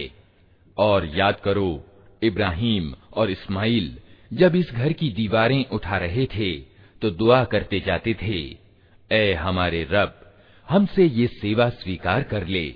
तू सबकी सुनने और सब कुछ जानने वाला है। ए रब, हम दोनों को अपना मुस्लिम, यानी आज्ञाकारी बना। हमारी संतति से एक ऐसी कौम उठा, जो तेरी मुस्लिम, अर्थात आज्ञाकारी हो।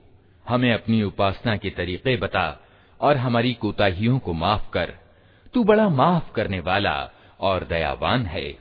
और ए हमारे रब, इन लोगों में खुद इन्हीं की कौम से एक रसूल उठाना, जो इन्हें तेरी आयतें सुनाए, इनको किताब और समझ की शिक्षा दे और इनके जीवन सवारे।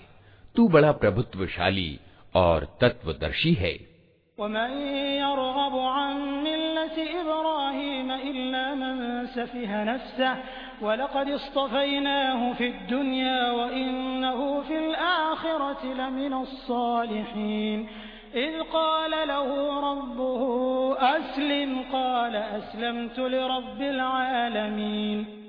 अब कौन है जो इब्राहिम के तरीके से नफरत करे जिसने खुद अपने आप को मूर्खता और अज्ञान में ग्रस्त कर लिया हो उसके सिवा कौन ये हरकत कर सकता है? इब्राहिम तो वो व्यक्ति है, जिसको हमने संसार में अपने कार्य के लिए चुन लिया था, और परलोक में उसकी गिनती अच्छों में होगी।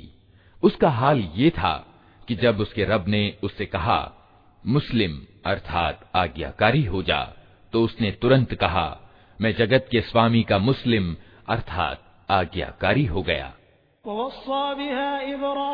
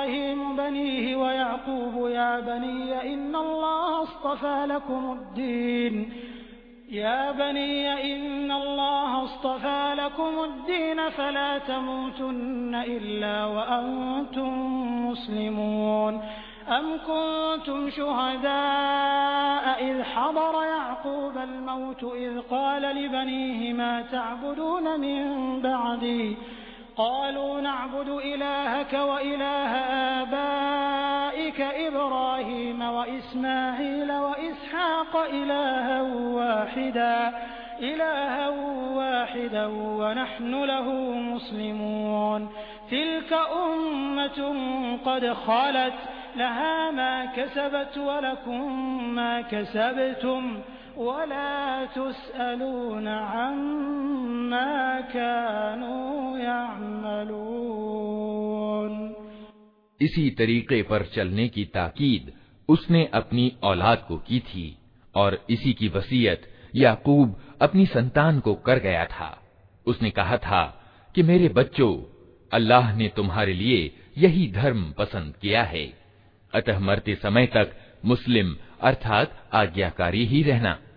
फिर क्या तुम उस समय मौजूद थे जब याकूब इस संसार से विदा हो रहा था? उसने मरते समय अपने बेटों से पूछा, बच्चों, मेरे पीछे तुम किसकी बंदगी करोगे? उन सबने उत्तर दिया, हम उसी एक इलाह, यानी उपास्य की बंदगी करेंगे, जिसे आपने और आपके पूर्वज इब्राहिम, इस्माइल और इसहाक ने इलाह, यानी उपास्य माना है, और हम उसी के मुस्लिम, अर्थात आज्ञाकारी हैं। वे कुछ लोग थे जो जा चुके, जो कुछ उन्होंने कमाया, वो उनके लिए है, और जो कुछ तुम कमाओगे, वो तुम्हारे लिए है। तुमसे ये ना पूछा जाएगा कि वे क्या करते थे।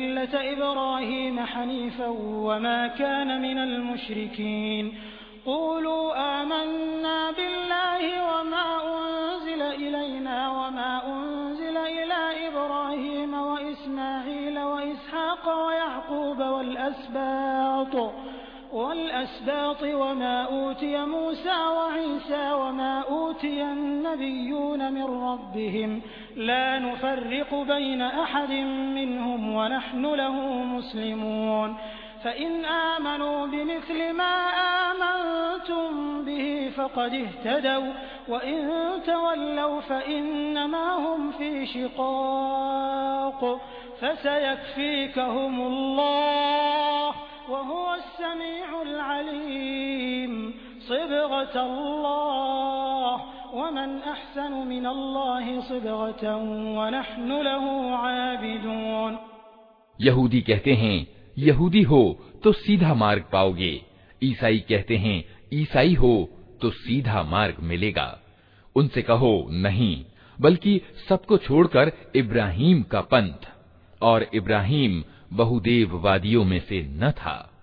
मुसलमानों, कहो कि हम ईमान लाए अल्लाह और उस मार्गदर्शन पर जो हमारी ओर उतरा है और जो इब्राहिम, इस्माइल, इसहाक, याकूब और याकूब की संतान की ओर उतरा था और जो मूसा और ईसा और दूसरे सभी पैगंबरों को उनके रब की ओर से दिया गया था।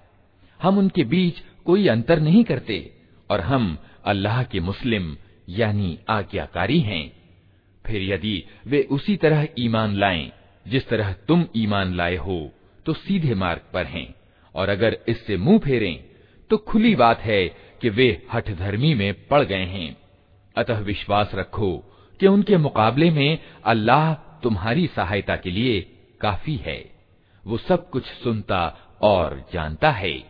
कहो अल्लाह का रंग इख्तियार करो।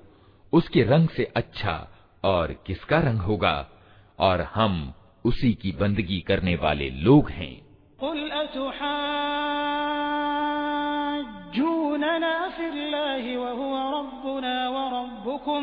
वलना अमालुना वलकुम अमालुकुम वनहनु लहू मुखलिसून।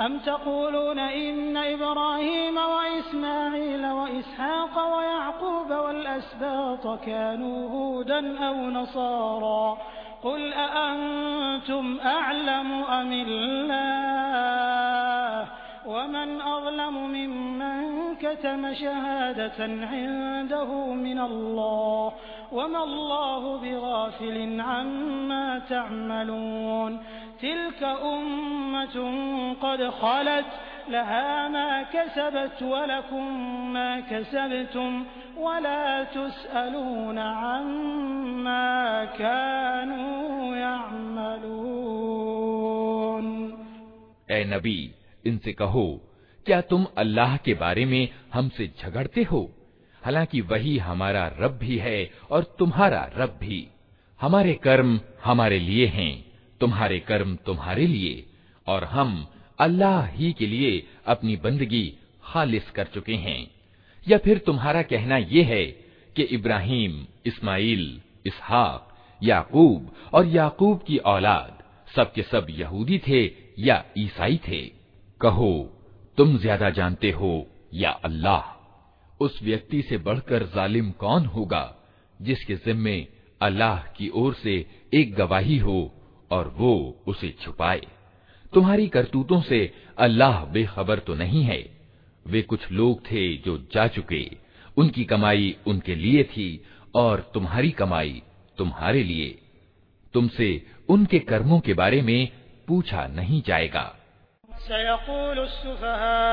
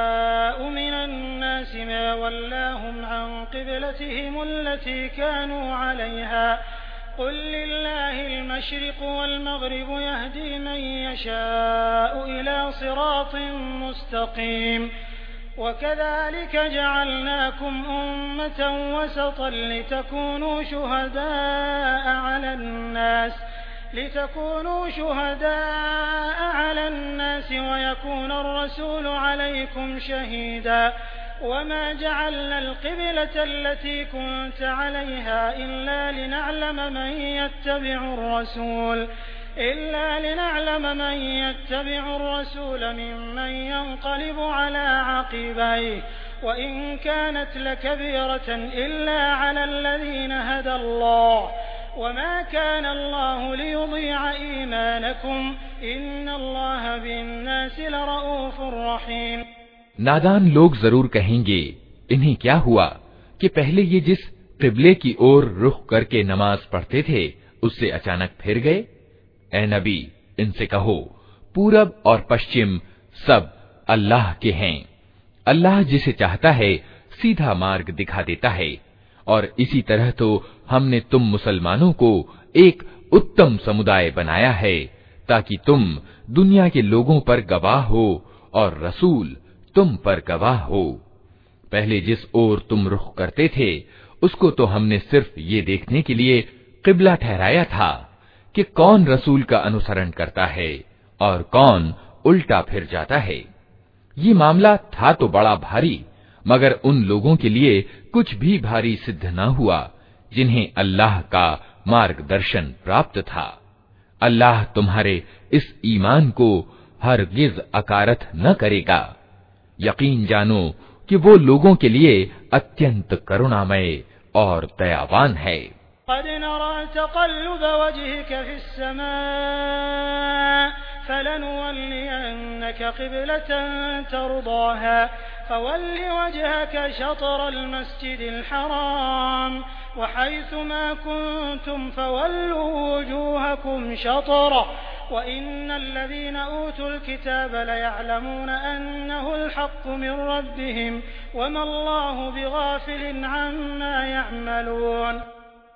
ए नबी, ये तुम्हारे मुँह का बार बार आसमान की ओर उठना हम देख रहे हैं। लो, हम उसी किबले की ओर तुम्हें फेर देते हैं, जिसे तुम पसंद करते हो। प्रतिष्ठित मस्जिद, यानी काबा की ओर रुख फेर दो। अब जहाँ कहीं तुम हो, उसी की ओर मुँह करके नमाज़ पढ़ो। ये लोग, जिन्हें किताब दी गई थी, खूब जानते हैं कि किबला बदलने का ये आदेश उनके रब ही की ओर से है और सत्य पर आधारित है मगर इसके बावजूद ये जो कुछ कर रहे हैं अल्लाह उससे बेखबर नहीं है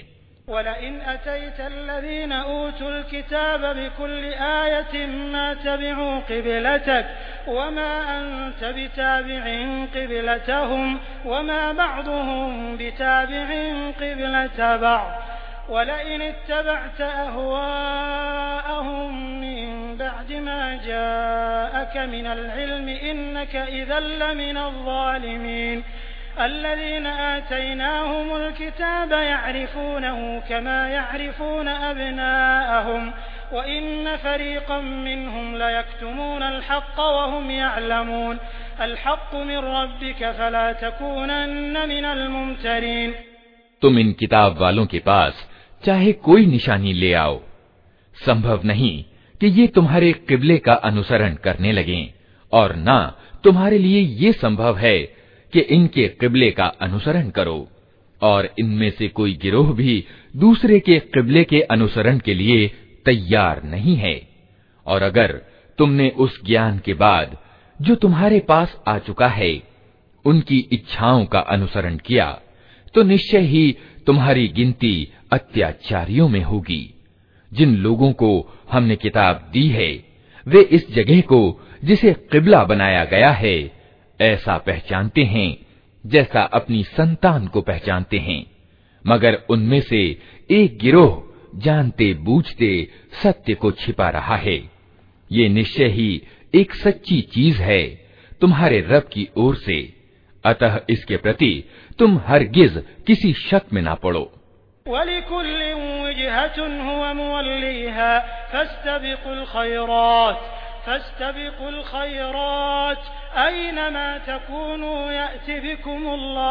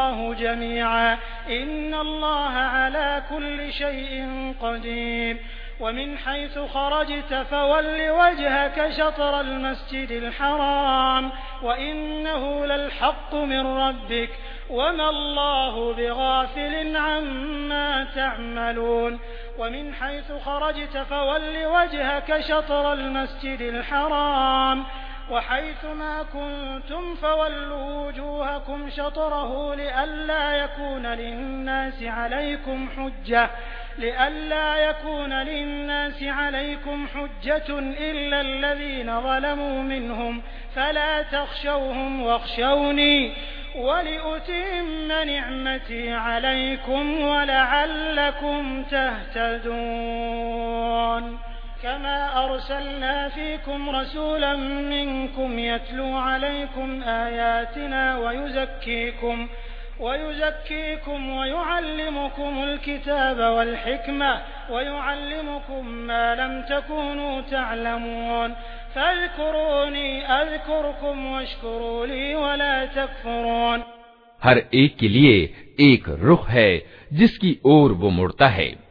अतः तुम भलाइयों की ओर बढ़ने में अग्रसरता दिखाओ। जहाँ भी तुम होगे, अल्लाह तुम्हें पालेगा। उसकी कुदरत से कोई चीज़ बाहर नहीं। तुम जिस जगह से भी होकर जाओ, वहीं से अपना रुख नमाज़ के समय प्रतिष्ठित मस्जिद काबा की ओर फेर दो, क्योंकि ये तुम्हारे रब का बिल्कुल सत्य पर आधारित फैसला है, और अल्लाह तुम लोगों के कर्मों से बेखबर नहीं है। और जहाँ से भी होकर जाओ, अपना रुख प्रतिष्ठित मस्जिद काबा ही की ओर फेरा करो। और जहाँ भी तुम हो, उसी की ओर मुँह करके नमाज़ पढ़ो, ताकि लोगों को तुम्हारे खिलाफ झगड़ने की कोई दलील न मिले। हाँ जो उनमें से जालिम हैं, वे तो कभी चुप न होंगे। तो उनसे तुम न डरो, बल्कि मुझसे डरो।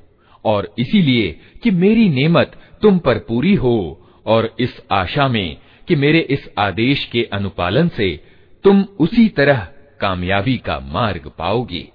जिस तरह तुम्हारा इस चीज़ से कल्याण हुआ कि हमने तुम्हारे बीच खुद तुम में से एक रसूल भेजा, जो तुम्हें हमारी आयतें सुनाता है, तुम्हारे जीवन को संवारता है, तुम्हें किताब और तत्वदर्शिता की शिक्षा देता है और तुम्हें वे बातें सिखाता है, जो तुम न जानते थे।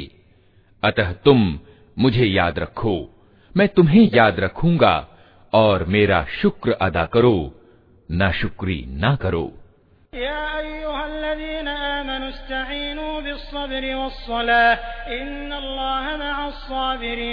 वला तक़ूलू लिमन युक़तलु फ़ी सबीलिल्लाहि अमवात, बल अहयाउन वलाकिन ला तशऊरून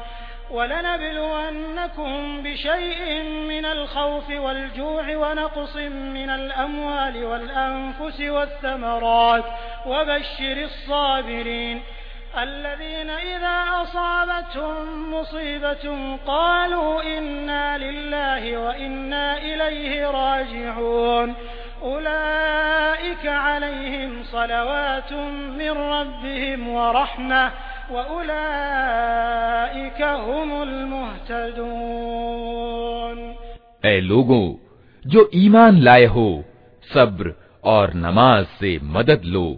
अल्लाह सब्र करने वालों के साथ है। और जो लोग अल्लाह के मार्ग में मारे जाएँ, उन्हें मुर्दा न कहो। ऐसे लोग तो वास्तव में ज़िंदा हैं लेकिन उनकी ज़िंदगी को तुम जान नहीं पाते। और हम ज़रूर तुम्हें डर भूख जान माल की हानियों और आमदनियों के घाटे में डालकर तुम्हारी आजमाइश करेंगे। इन हालात में जो लोग सब्र से काम लें और जब कोई मुसीबत पड़े तो कहें कि हम अल्लाह ही के हैं और अल्लाह ही की ओर हमें पलट कर जाना है। उन्हें खुशखबरी दे दो। उन पर उनके रब की ओर से बड़ी कृपाएँ होंगी। उसकी दयालुता उन पर साया करेगी। और ऐसे ही लोग सीधे मार्ग पर चलने वाले हैं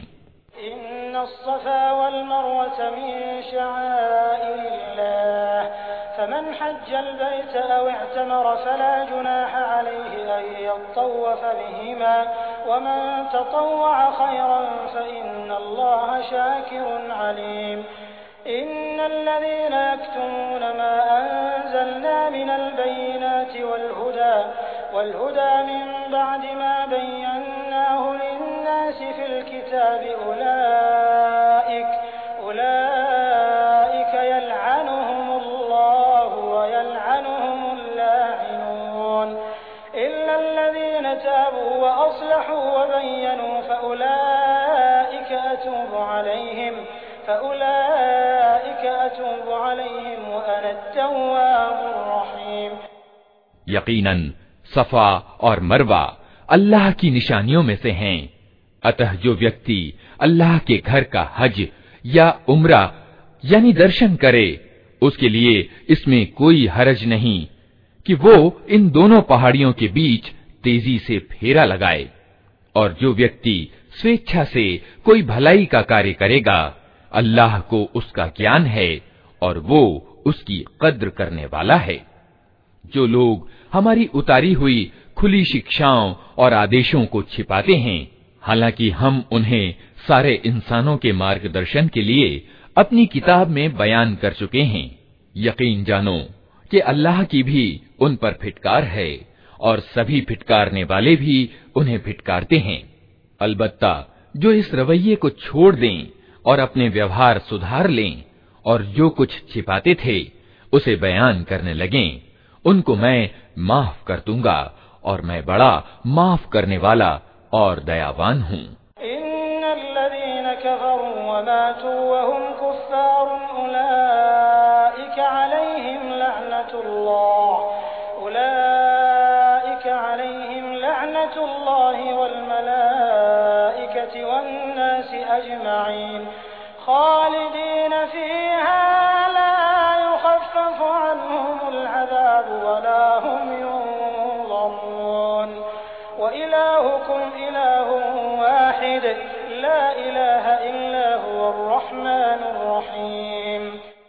जिन लोगों ने कुफ्र यानी न मानने की नीति अपनाई और कुफ्र ही की हालत में मरे, उन पर अल्लाह और फरिश्तों और सारे इंसानों की फिटकार है।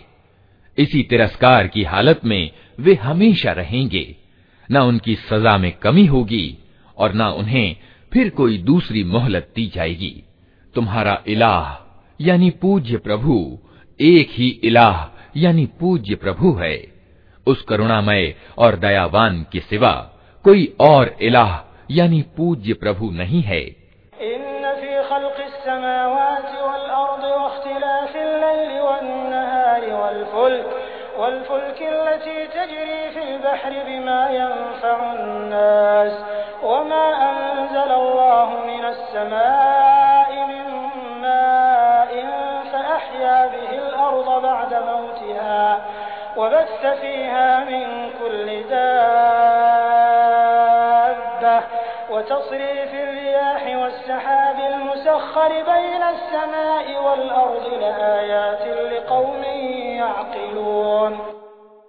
इस सत्य को पहचानने के लिए अगर कोई निशानी और लक्षण अपेक्षित हैं, तो जो लोग अक्ल से काम लेते हैं उनके लिए आसमानों और ज़मीन की संरचना में रात और दिन के निरंतर एक दूसरे के बाद आने में उन नौकाओं में जो इंसान के लाभ की चीज़ें लिए हुए नदियों और समुद्रों में चलती फिरती हैं बारिश के उस पानी में, जिसे अल्लाह ऊपर से बरसाता है, फिर उसके द्वारा मुर्दा ज़मीन को जीवन प्रदान करता है और अपनी इसी व्यवस्था के कारण धरती में हर तरह के जीवधारियों को फैलाता है, हवाओं की गर्दिश में और उन बादलों में जो आसमान और ज़मीन के बीच आज्ञा के वशीभूत बनाकर रखे गए हैं, अनगिनत निशानियाँ हैं।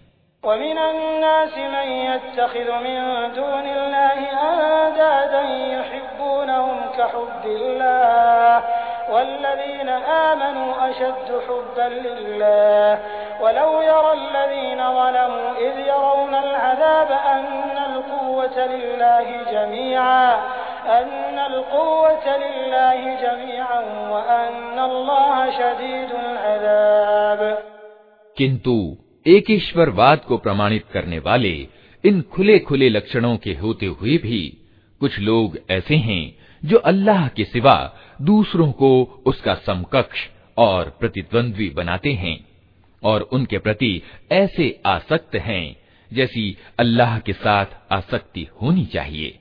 हालाँकि ईमान रखने वाले लोगों को सबसे बढ़कर अल्लाह प्रिय होता है। क्या ही अच्छा होता जो कुछ अजाब को सामने देखकर उन्हें सूझने वाला है, वो आज ही इन जालिमों को सूझ जाए कि सारी शक्तियाँ और सारे अधिकार अल्लाह ही के हाथ में हैं, और ये कि अल्लाह सजा देने में भी बहुत सख्त है।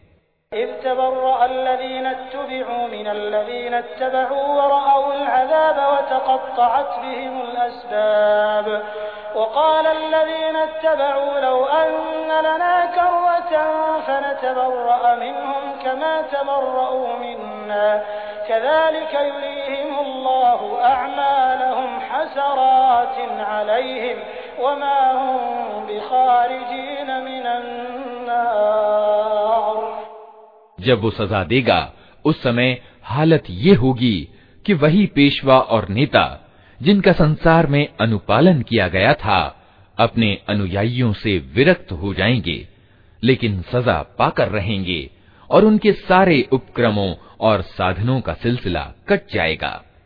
और वे लोग, जो संसार में उनके पीछे चलते थे, कहेंगे कि क्या अच्छा होता, हमको फिर एक अवसर दिया जाता। तो जिस तरह आज ये हमसे विरक्त हो रहे हैं, हम भी इनसे विरक्त होकर दिखा देते। इस तरह अल्लाह इन लोगों के वे कर्म जो ये दुनिया में कर रहे हैं, इनके सामने इस तरह लाएगा कि ये पश्चातापों और ग्लानियों के साथ हाथ मलते रहेंगे, मगर आग से निकलने का कोई मार्ग न पाएँगे।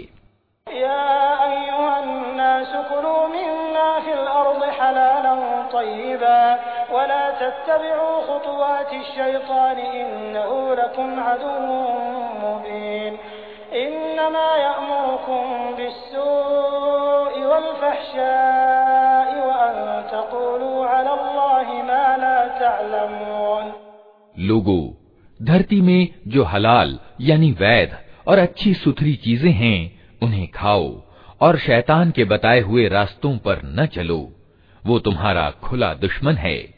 तुम्हें बुराई और अश्लील बात को कहता है और ये सिखाता है कि तुम अल्लाह के नाम पर वे बातें कहो, जिनके संबंध में तुम नहीं जानते हो कि वे अल्लाह की कही हुई हैं।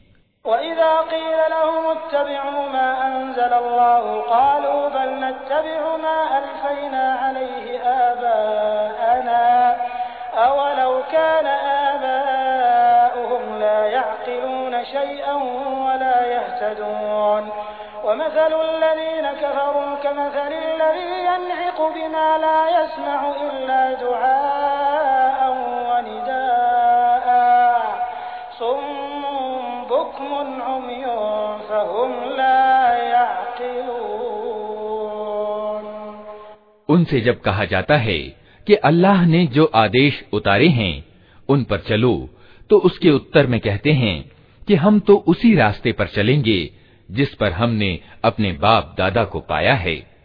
अच्छा अगर इनके बाप दादा ने बुद्धि से कुछ भी काम न लिया हो और सीधा मार्ग न पाया हो तो क्या फिर भी ये उन्हीं का अनुसरण किए चले जाएँगे? ये लोग जिन्होंने अल्लाह के बताए हुए तरीके पर चलने से इनकार कर दिया है, इनकी दशा बिल्कुल ऐसी है जैसे चरवाहा पशुओं को पुकारता है।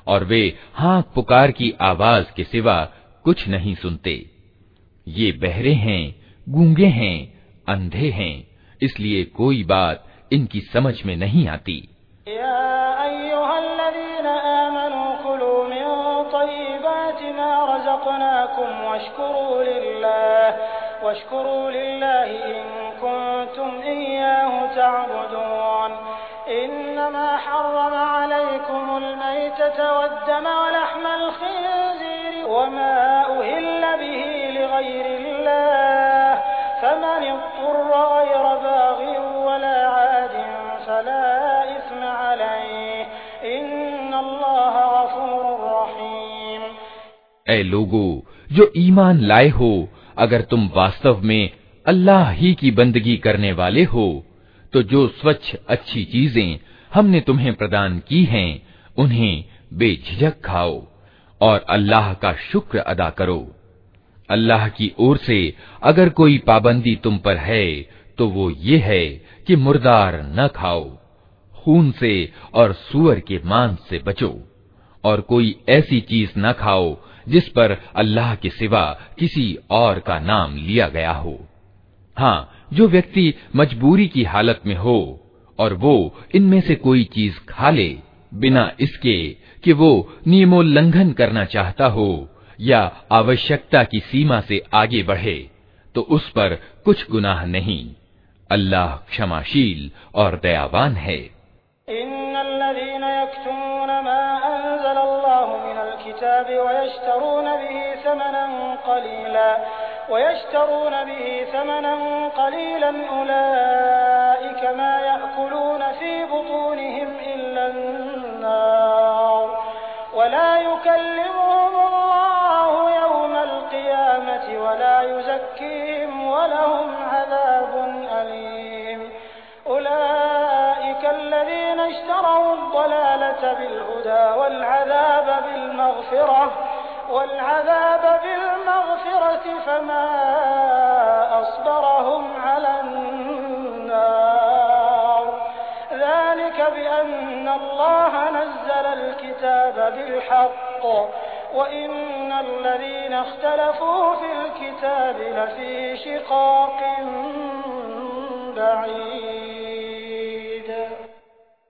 सत्य ये है कि जो लोग उन आदेशों को छिपाते हैं, जो अल्लाह ने अपनी किताब में अवतरित किए हैं, और थोड़े से सांसारिक लाभों पर उन्हें भेंट चढ़ाते हैं, वे वास्तव में अपने पेट आग से भर रहे हैं। कयामत के दिन अल्लाह हरगिज उनसे बात न करेगा, न उन्हें पाकीजा ठहराएगा, और उनके लिए दर्दनाक सजा है। ये वे लोग हैं जिन्होंने मार्गदर्शन के बदले पथ भ्रष्टता मोल ली और मगफिरत के बदले अजाब मोल ले लिया। कैसा अजीब है इनका हौसला कि जहन्नम का अजाब सहन करने के लिए तैयार हैं। ये सब कुछ इसलिए हुआ कि अल्लाह ने तो ठीक ठीक सत्य के अनुसार किताब उतारी थी, मगर जिन लोगों ने किताब में विभेद पैदा किए, वे अपने झगड़ों में सत्य से बहुत दूर निकल गए।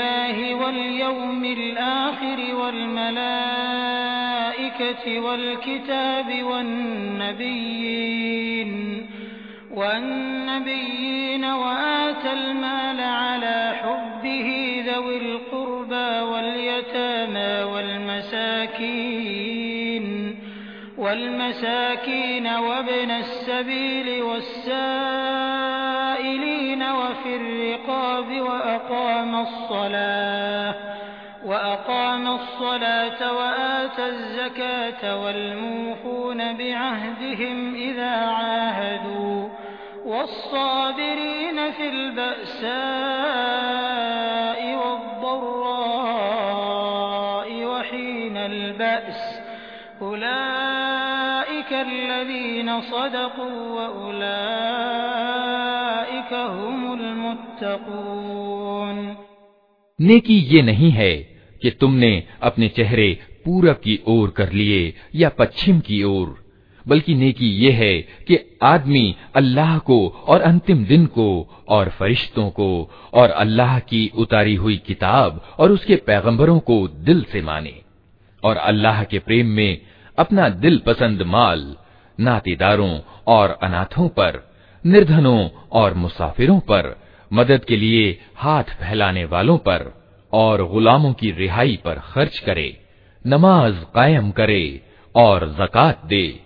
और नेक वे लोग हैं कि जब वचन दें तो उसे पूरा करें और तंगी और विपत्ति के समय में और सत्य और असत्य के युद्ध में धैर्य दिखाएं ये हैं सच्चे लोग और यही लोग परहेजगार हैं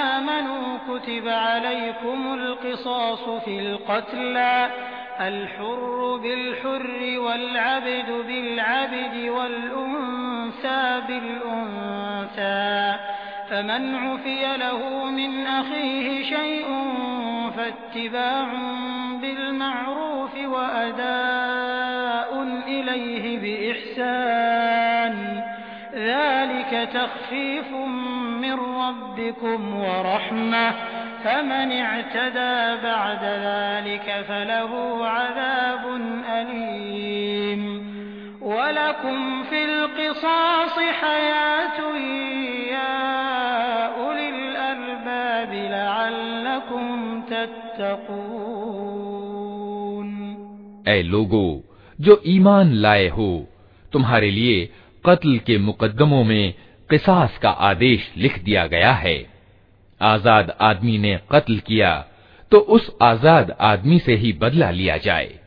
गुलाम कातिल हो तो वो गुलाम ही कत्ल किया जाए। और औरत ने यह अपराध किया हो तो उस औरत से ही किसास लिया जाए। हाँ अगर किसी कातिल के साथ उसका भाई कुछ नरमी करने के लिए तैयार हो तो सामान्य नियम के अनुसार खून के माली बदले का निपटारा होना चाहिए। और कातिल के लिए आवश्यक है कि भले तरीके से खून बहा चुका दे ये तुम्हारे रब की ओर से छूट और दयालुता है। इस पर भी जो ज्यादती करे, उसके लिए दर्दनाक सजा है। अक्ल और समझ वालों, तुम्हारे लिए किसास में ज़िंदगी है। उम्मीद है कि तुम इस कानून के उल्लंघन से बचोगे।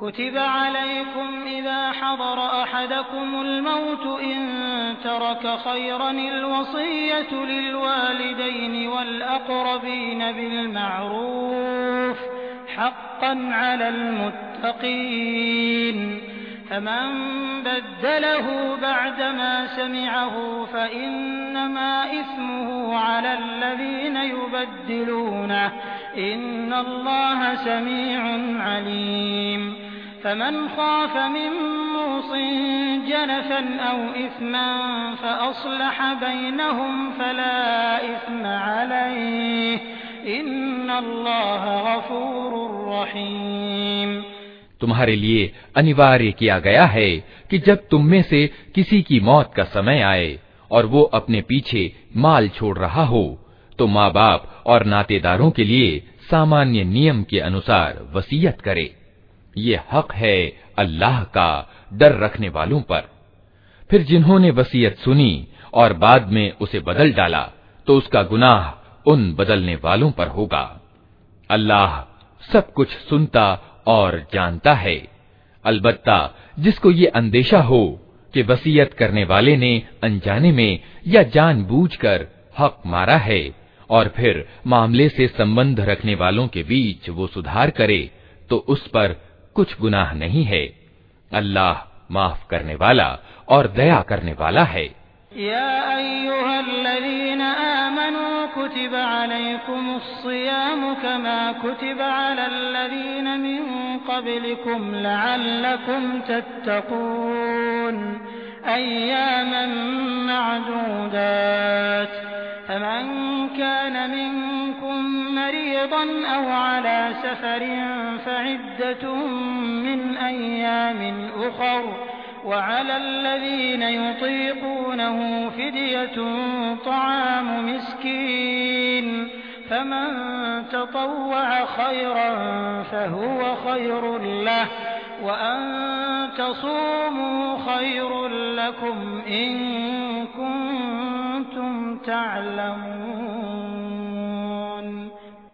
ए लोगो जो ईमान लाए हो तुम्हारे लिए रोजे अनिवार्य कर दिए गए जिस तरह तुमसे पहले नबियों के अनुयायियों के लिए अनिवार्य किए गए थे इससे उम्मीद है कि तुम में परहेजगारी का गुण पैदा होगा कुछ निश्चित दिनों के रोजे हैं अगर तुम में से कोई बीमार हो या सफर पर हो तो दूसरे दिनों में इतनी ही गिनती पूरी कर ले और जिन लोगों को रोज़े रखने की सामर्थ्य प्राप्त हो, फिर न रखें तो वे फितिया दें।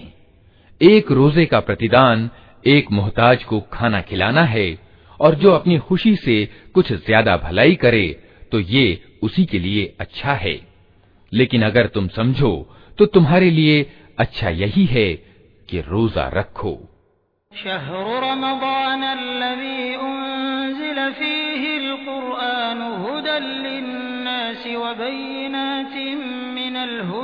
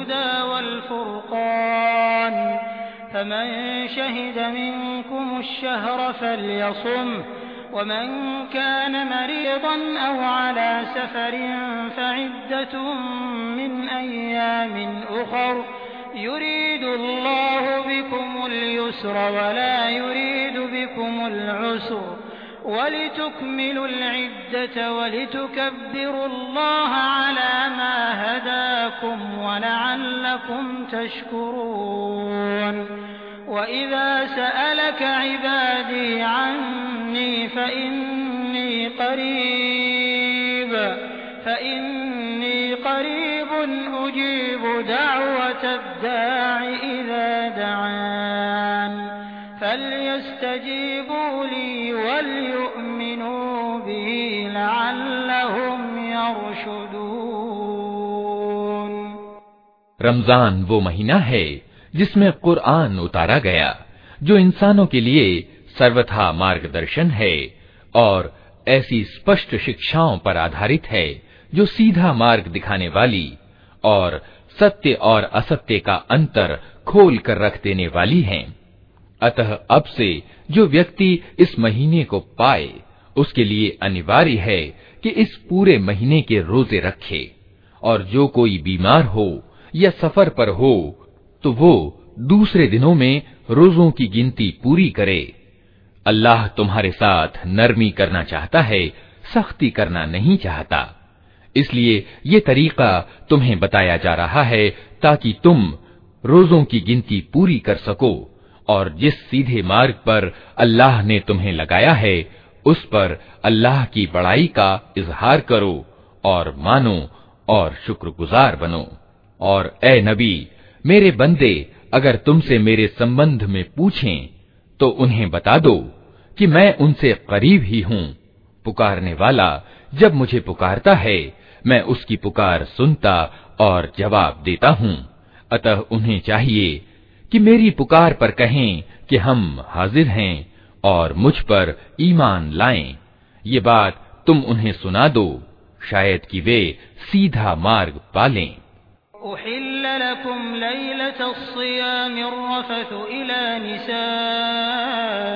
हुन्न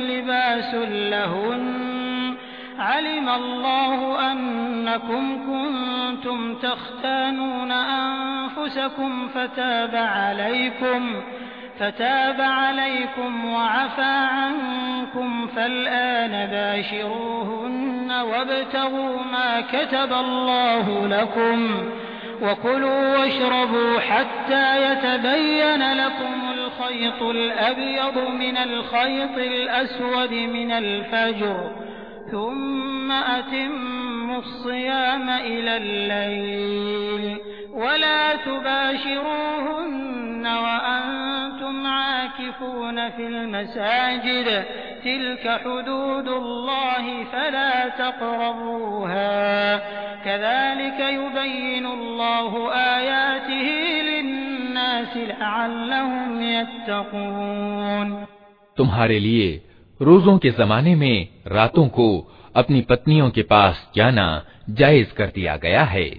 वे तुम्हारे लिए लिबास हैं और तुम उनके लिए लिबास हो। अल्लाह को मालूम हो गया कि तुम लोग चुपके चुपके अपने आप से खयानत यानी चोरी कर रहे थे, मगर उसने तुम्हारा कसूर माफ़ कर दिया और तुम्हें छोड़ दिया। अब तुम अपनी पत्नियों के साथ रात काटो और जो आनंद अल्लाह ने तुम्हारे लिए जायज़ कर दिया है, उसे हासिल करो और रातों को खाओ पियो। यहाँ तक कि रात की कालिमा की धारी से प्रातः वेला की सफ़ेद धारी स्पष्ट दिखाई दे जाए। तब ये सब काम छोड़कर रात तक अपना रोजा पूरा करो और जब तुम मस्जिदों में, एतिकाफ में हो तो पत्नियों से संभोग न करो। ये अल्लाह की निर्धारित की हुई सीमाएँ हैं, इनके निकट न फटकना। इस तरह अल्लाह अपने आदेश लोगों के लिए स्पष्ट रूप से बयान करता है। उम्मीद है कि वे गलत रवैये से बचेंगे। वला तअकुलू अमवालकुम बैनकुम बिलबातिल वतुदलू बिहा इलल हुक्काम लितअकुलू फरीक़ा।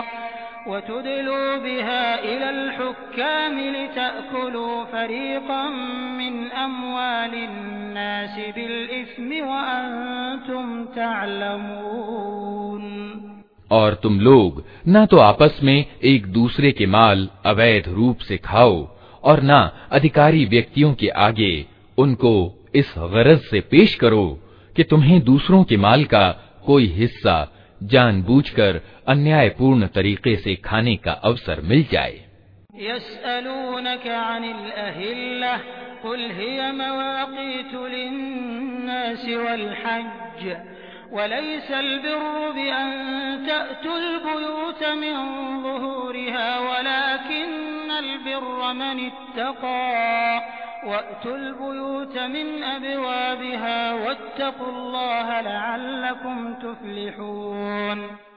ए नबी, लोग तुमसे चाँद के घटते बढ़ते रूपों के बारे में पूछते हैं। कहो, ये लोगों के लिए तिथियों के निर्धारण के और हज के लक्षण हैं। उनसे ये भी कहो, ये कोई नेकी का काम नहीं है कि तुम अपने घरों में पीछे की ओर से प्रवेश करते हो। नेकी तो वास्तव में ये है कि आदमी अल्लाह की अप्रसन्नता से बचे।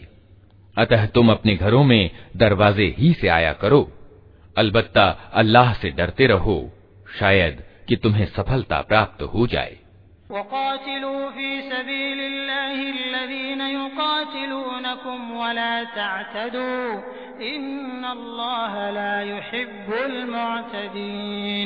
वक़्तुलूहुम हैसु तक़िफ्तुमूहुम वअख़रिजूहुम मिन हैसु अख़रजूकुम वल्फ़ित्नतु अशद्दु मिनल क़त्ल वला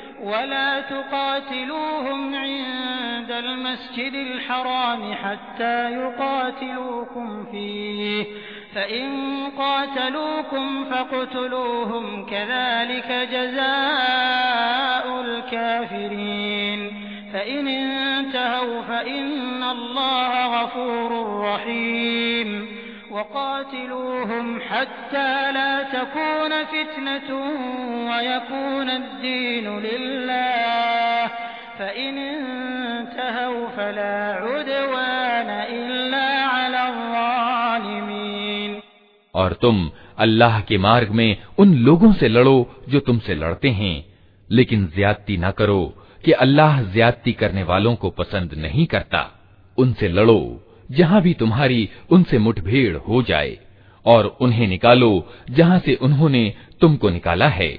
इसलिए कि कत्ल यद्यपि बुरा है, मगर उपद्रव इससे भी अधिक बुरा है। और प्रतिष्ठित मस्जिद, यानी काबा के निकट, जब तक वे तुमसे न लड़ें, तुम भी न लड़ो। मगर जब वे वहाँ लड़ने से न चूकें तो तुम भी निसंकोच उन्हें मारो कि ऐसे अधर्मियों की यही सजा है। फिर अगर वे बाज आ जाएँ तो जान लो, अल्लाह क्षमा करने वाला और दयावान है। तुम उनसे लड़ते रहो, यहाँ तक कि उपद्रव बाकी न रहे और धर्म अल्लाह के लिए हो जाए। फिर अगर वे बाज आ जाएँ तो समझ लो कि अत्याचारियों के अलावा और किसी पर हाथ नहीं उठाया जा सकता।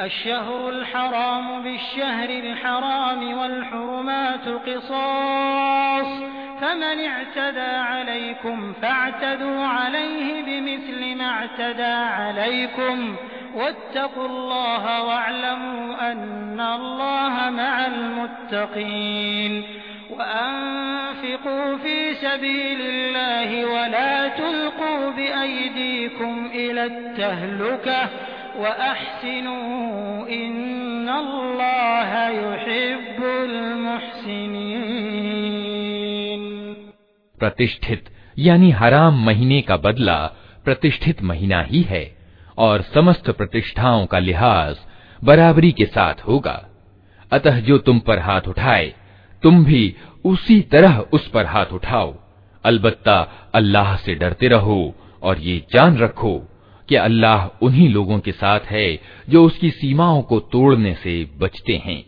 अल्लाह के मार्ग में खर्च करो और अपने हाथों अपने आप को तबाही में न डालो।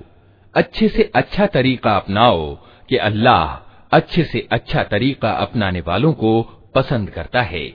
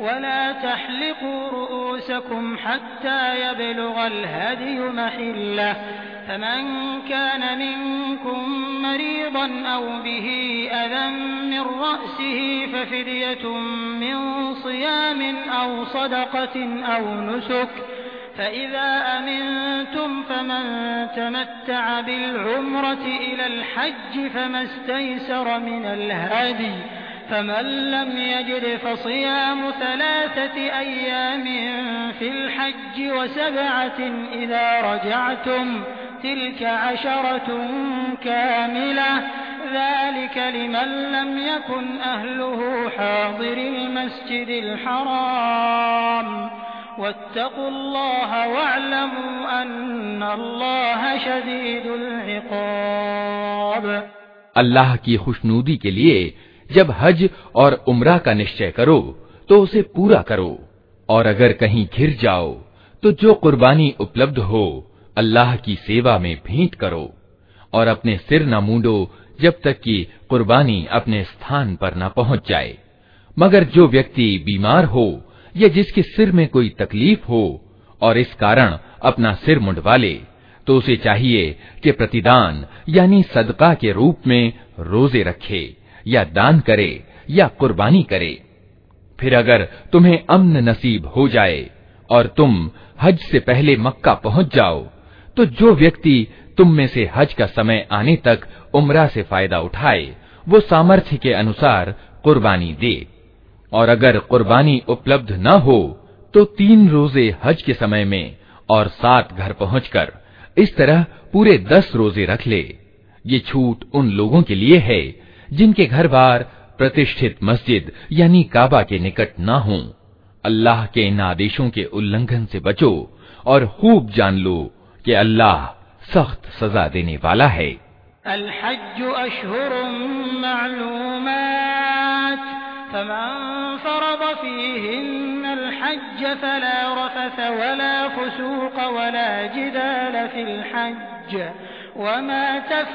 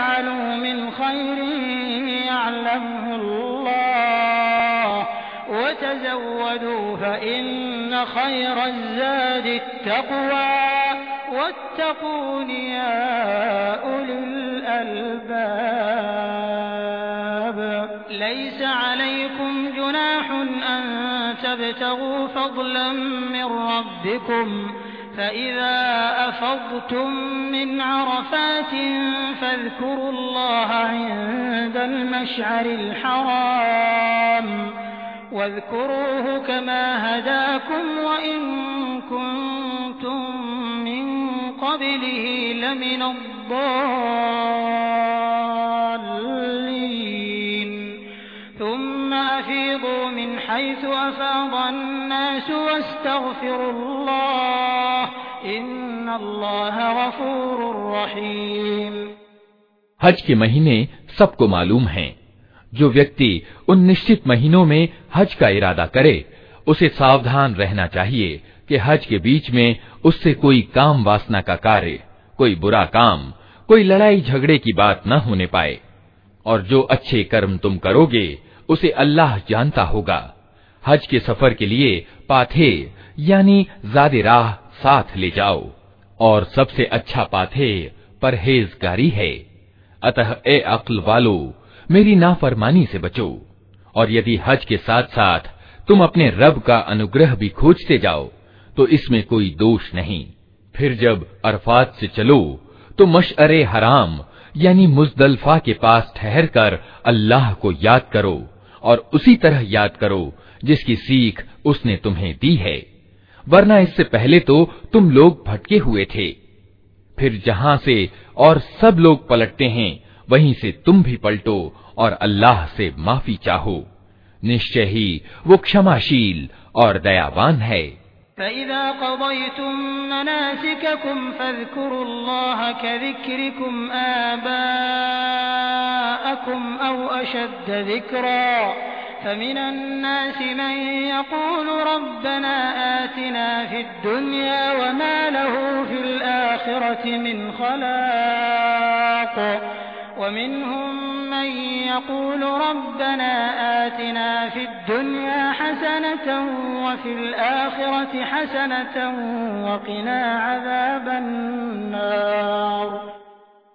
फिर जब हज संबंधी अरकान को पूरा कर चुको तो जिस तरह पहले अपने पूर्वजों की चर्चा करते थे उसी तरह अब अल्लाह का जिक्र करो बल्कि उससे भी बढ़कर मगर अल्लाह को याद करने वालों में भी बहुत अंतर है।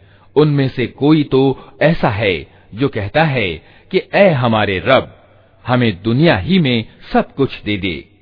ऐसे व्यक्ति के लिए आखिरत में कोई हिस्सा नहीं। और कोई कहता है कि, ए हमारे रब, हमें दुनिया में भलाई दे और आखिरत में भी भलाई, और आग के अजाब से हमें बचा।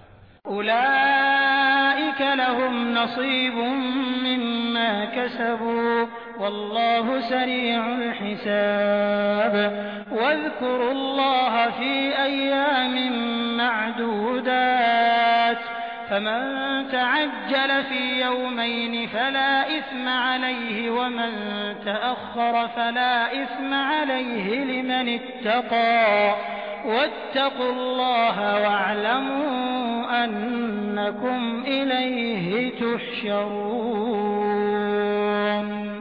ऐसे लोग अपनी कमाई के अनुसार दोनों जगह हिस्सा पाएँगे और अल्लाह को हिसाब चुकाते कुछ देर नहीं लगती। ये गिनती के कुछ दिन हैं जो तुम्हें अल्लाह की याद में बसर करने चाहिए।